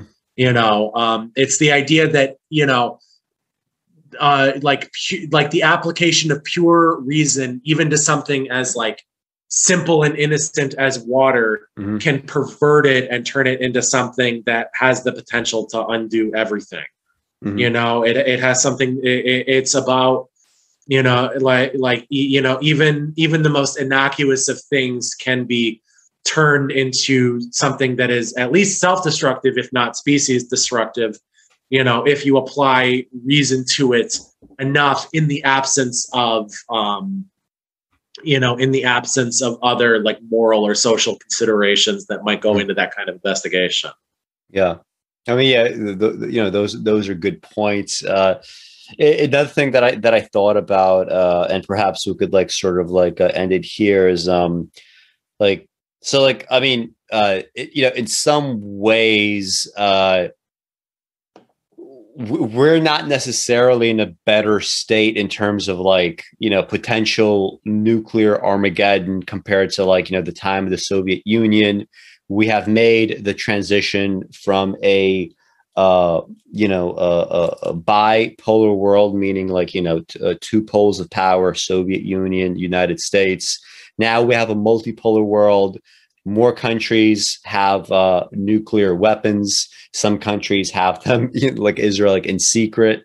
Um, you know, proliferation is kind of kind of all over the place, but uh, we don't have the same kind of rhetoric and the same kind of fears about nuclear annihilation that you know were around uh, during the USSR, right? And I like I remember like when I was a kid and I was like first reading, you know, like Black Panther Party literature, and I think it was either um, George Jackson. I mean, he wasn't like a Black Panther, but I mean, I guess like Black Panther adjacent. It was either George uh, Jackson or Huey P. Newton. Uh, one of them said something like, you know what? We hear like all this bullshit about the atomic bomb and that, you know, um, uh, it might get used against us or we might have to use it against someone else, uh, you know, after, uh, you know, this was like in the, in the 60s. Um, but in reality, uh, that's not possible since, you know, mutually assured destruction will not ever allow someone to make the first move.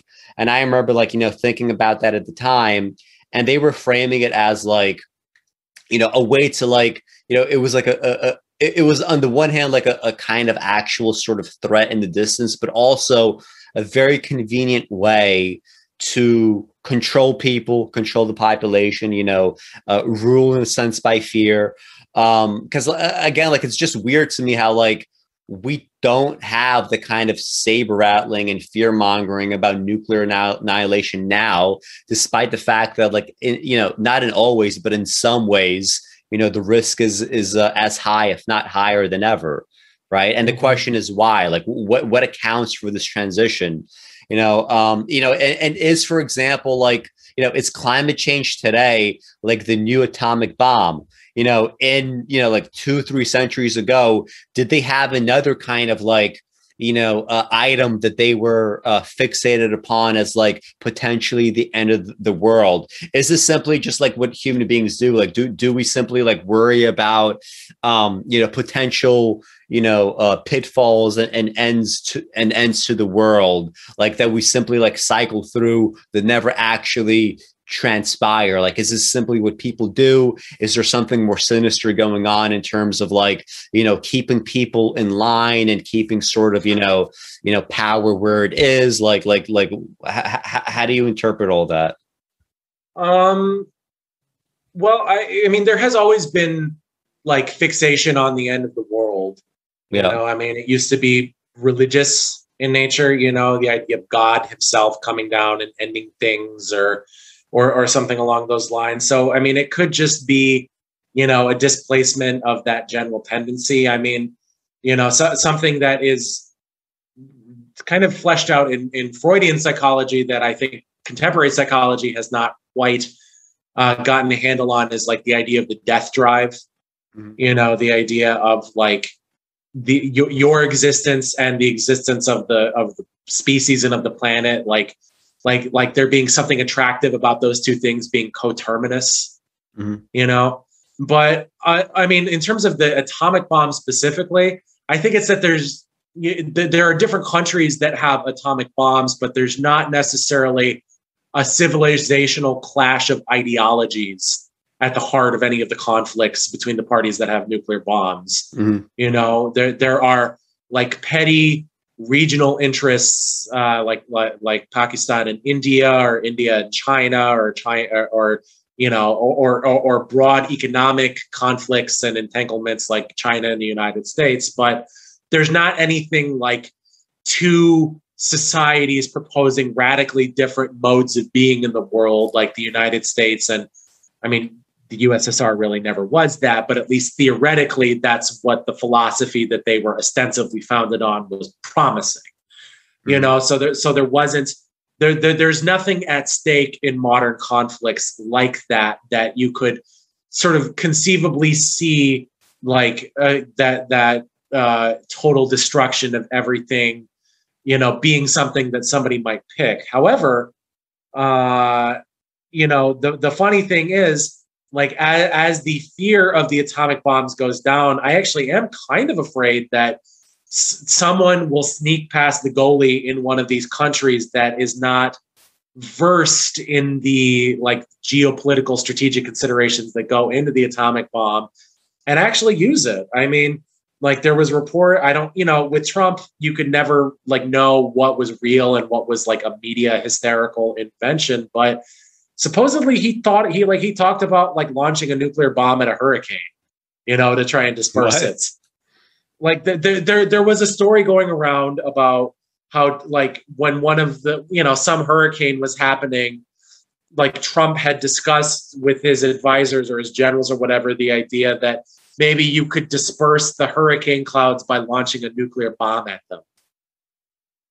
So, you know, like I, I, assuming that that Trump is a representative not so much of something specific to the United States, but of what's going to happen as you know the the people that designed these systems that on some level knew they weren't totalizing you know, that understood that there was like a useful fiction aspect to everything are supplanted by people that have been raised in this milieu and believe in it wholeheartedly, you know, that that you might get people in there that that you know are not like they don't realize no you don't actually use the nuclear bomb it's there you know it serves a functional purpose other than its actual use mm. you know like it's i mean to me it does seem entirely possible that that that something some kind of conflagration could happen entirely because somebody got an idiot in there. You mm-hmm. know, um, I mean, maybe just you know to see the the outcomes of that. We could. I, I have like the last three chapters here. It's about five or six pages. We could read that and go out on a on a high literary note here. Yeah, let's do that. Uh, why, don't, why don't you read that? Uh, okay, so we'll start chapter 125, the Tasmanians. Mm. When I found little Newt, painting a blasted landscape a quarter of a mile from the cave, he asked me if I would drive him into Bolivar to forage for plants. He couldn't drive him for paints. He couldn't drive himself. He couldn't reach the pedals. So off we went, and on the way, I asked him if he had any sex urge left. I mourned that I had none. No dreams in that line, nothing. And I used to dream of women 20, 30, 40 feet tall, he told me. But now, God, I can't even remember what my Ukrainian midget looked like.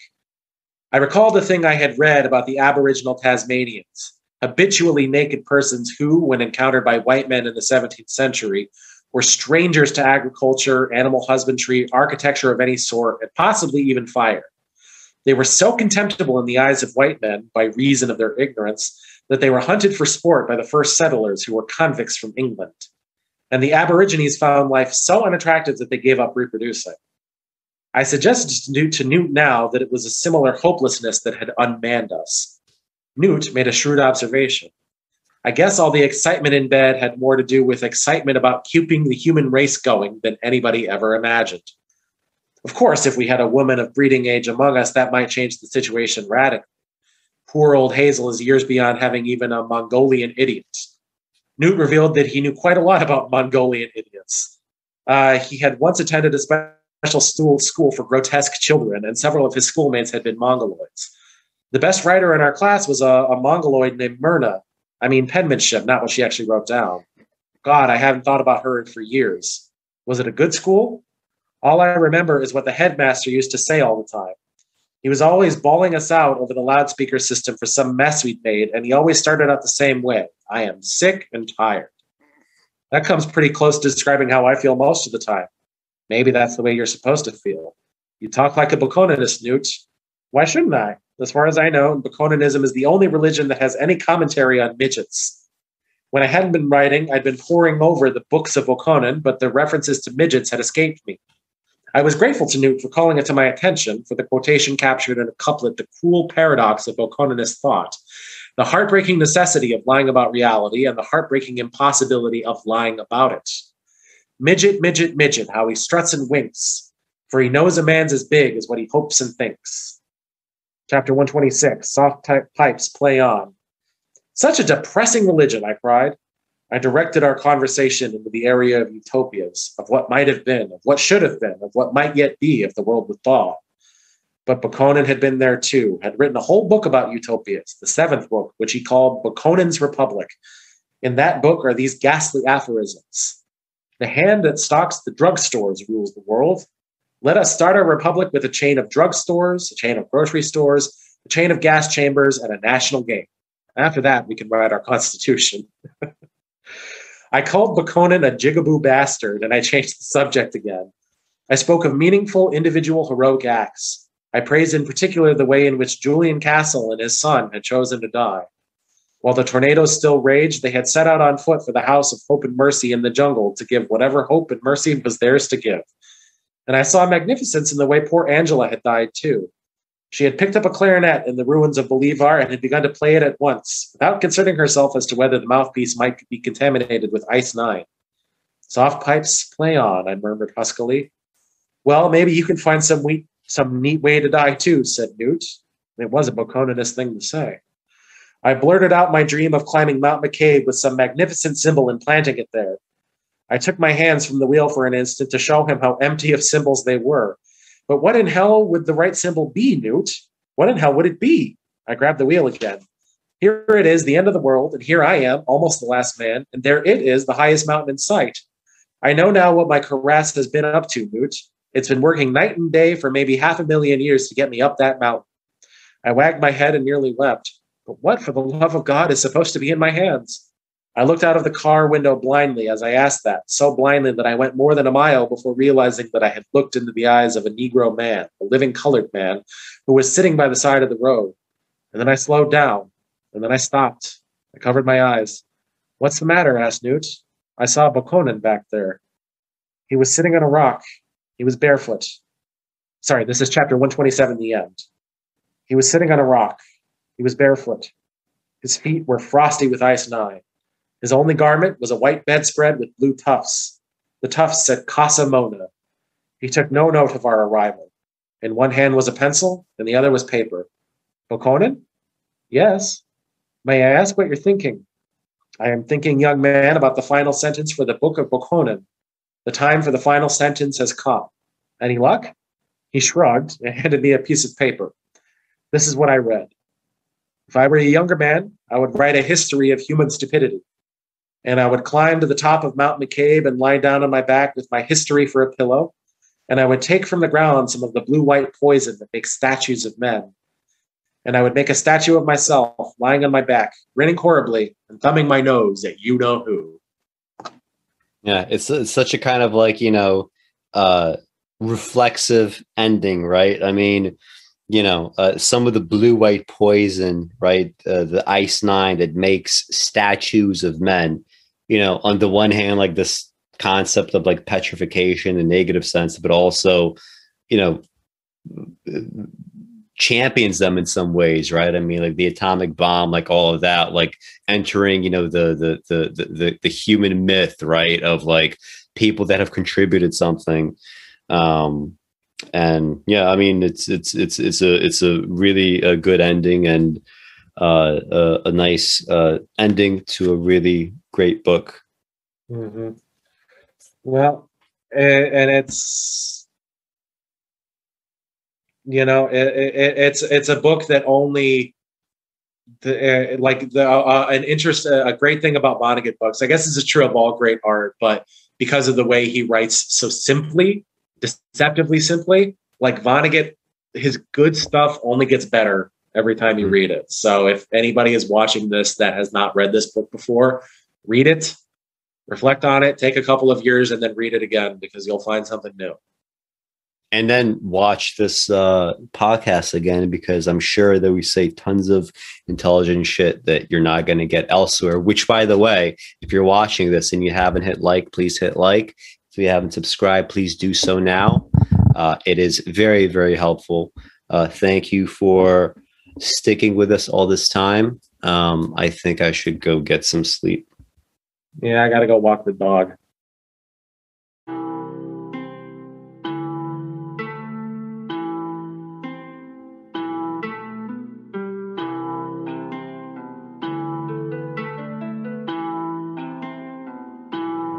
Oh my god.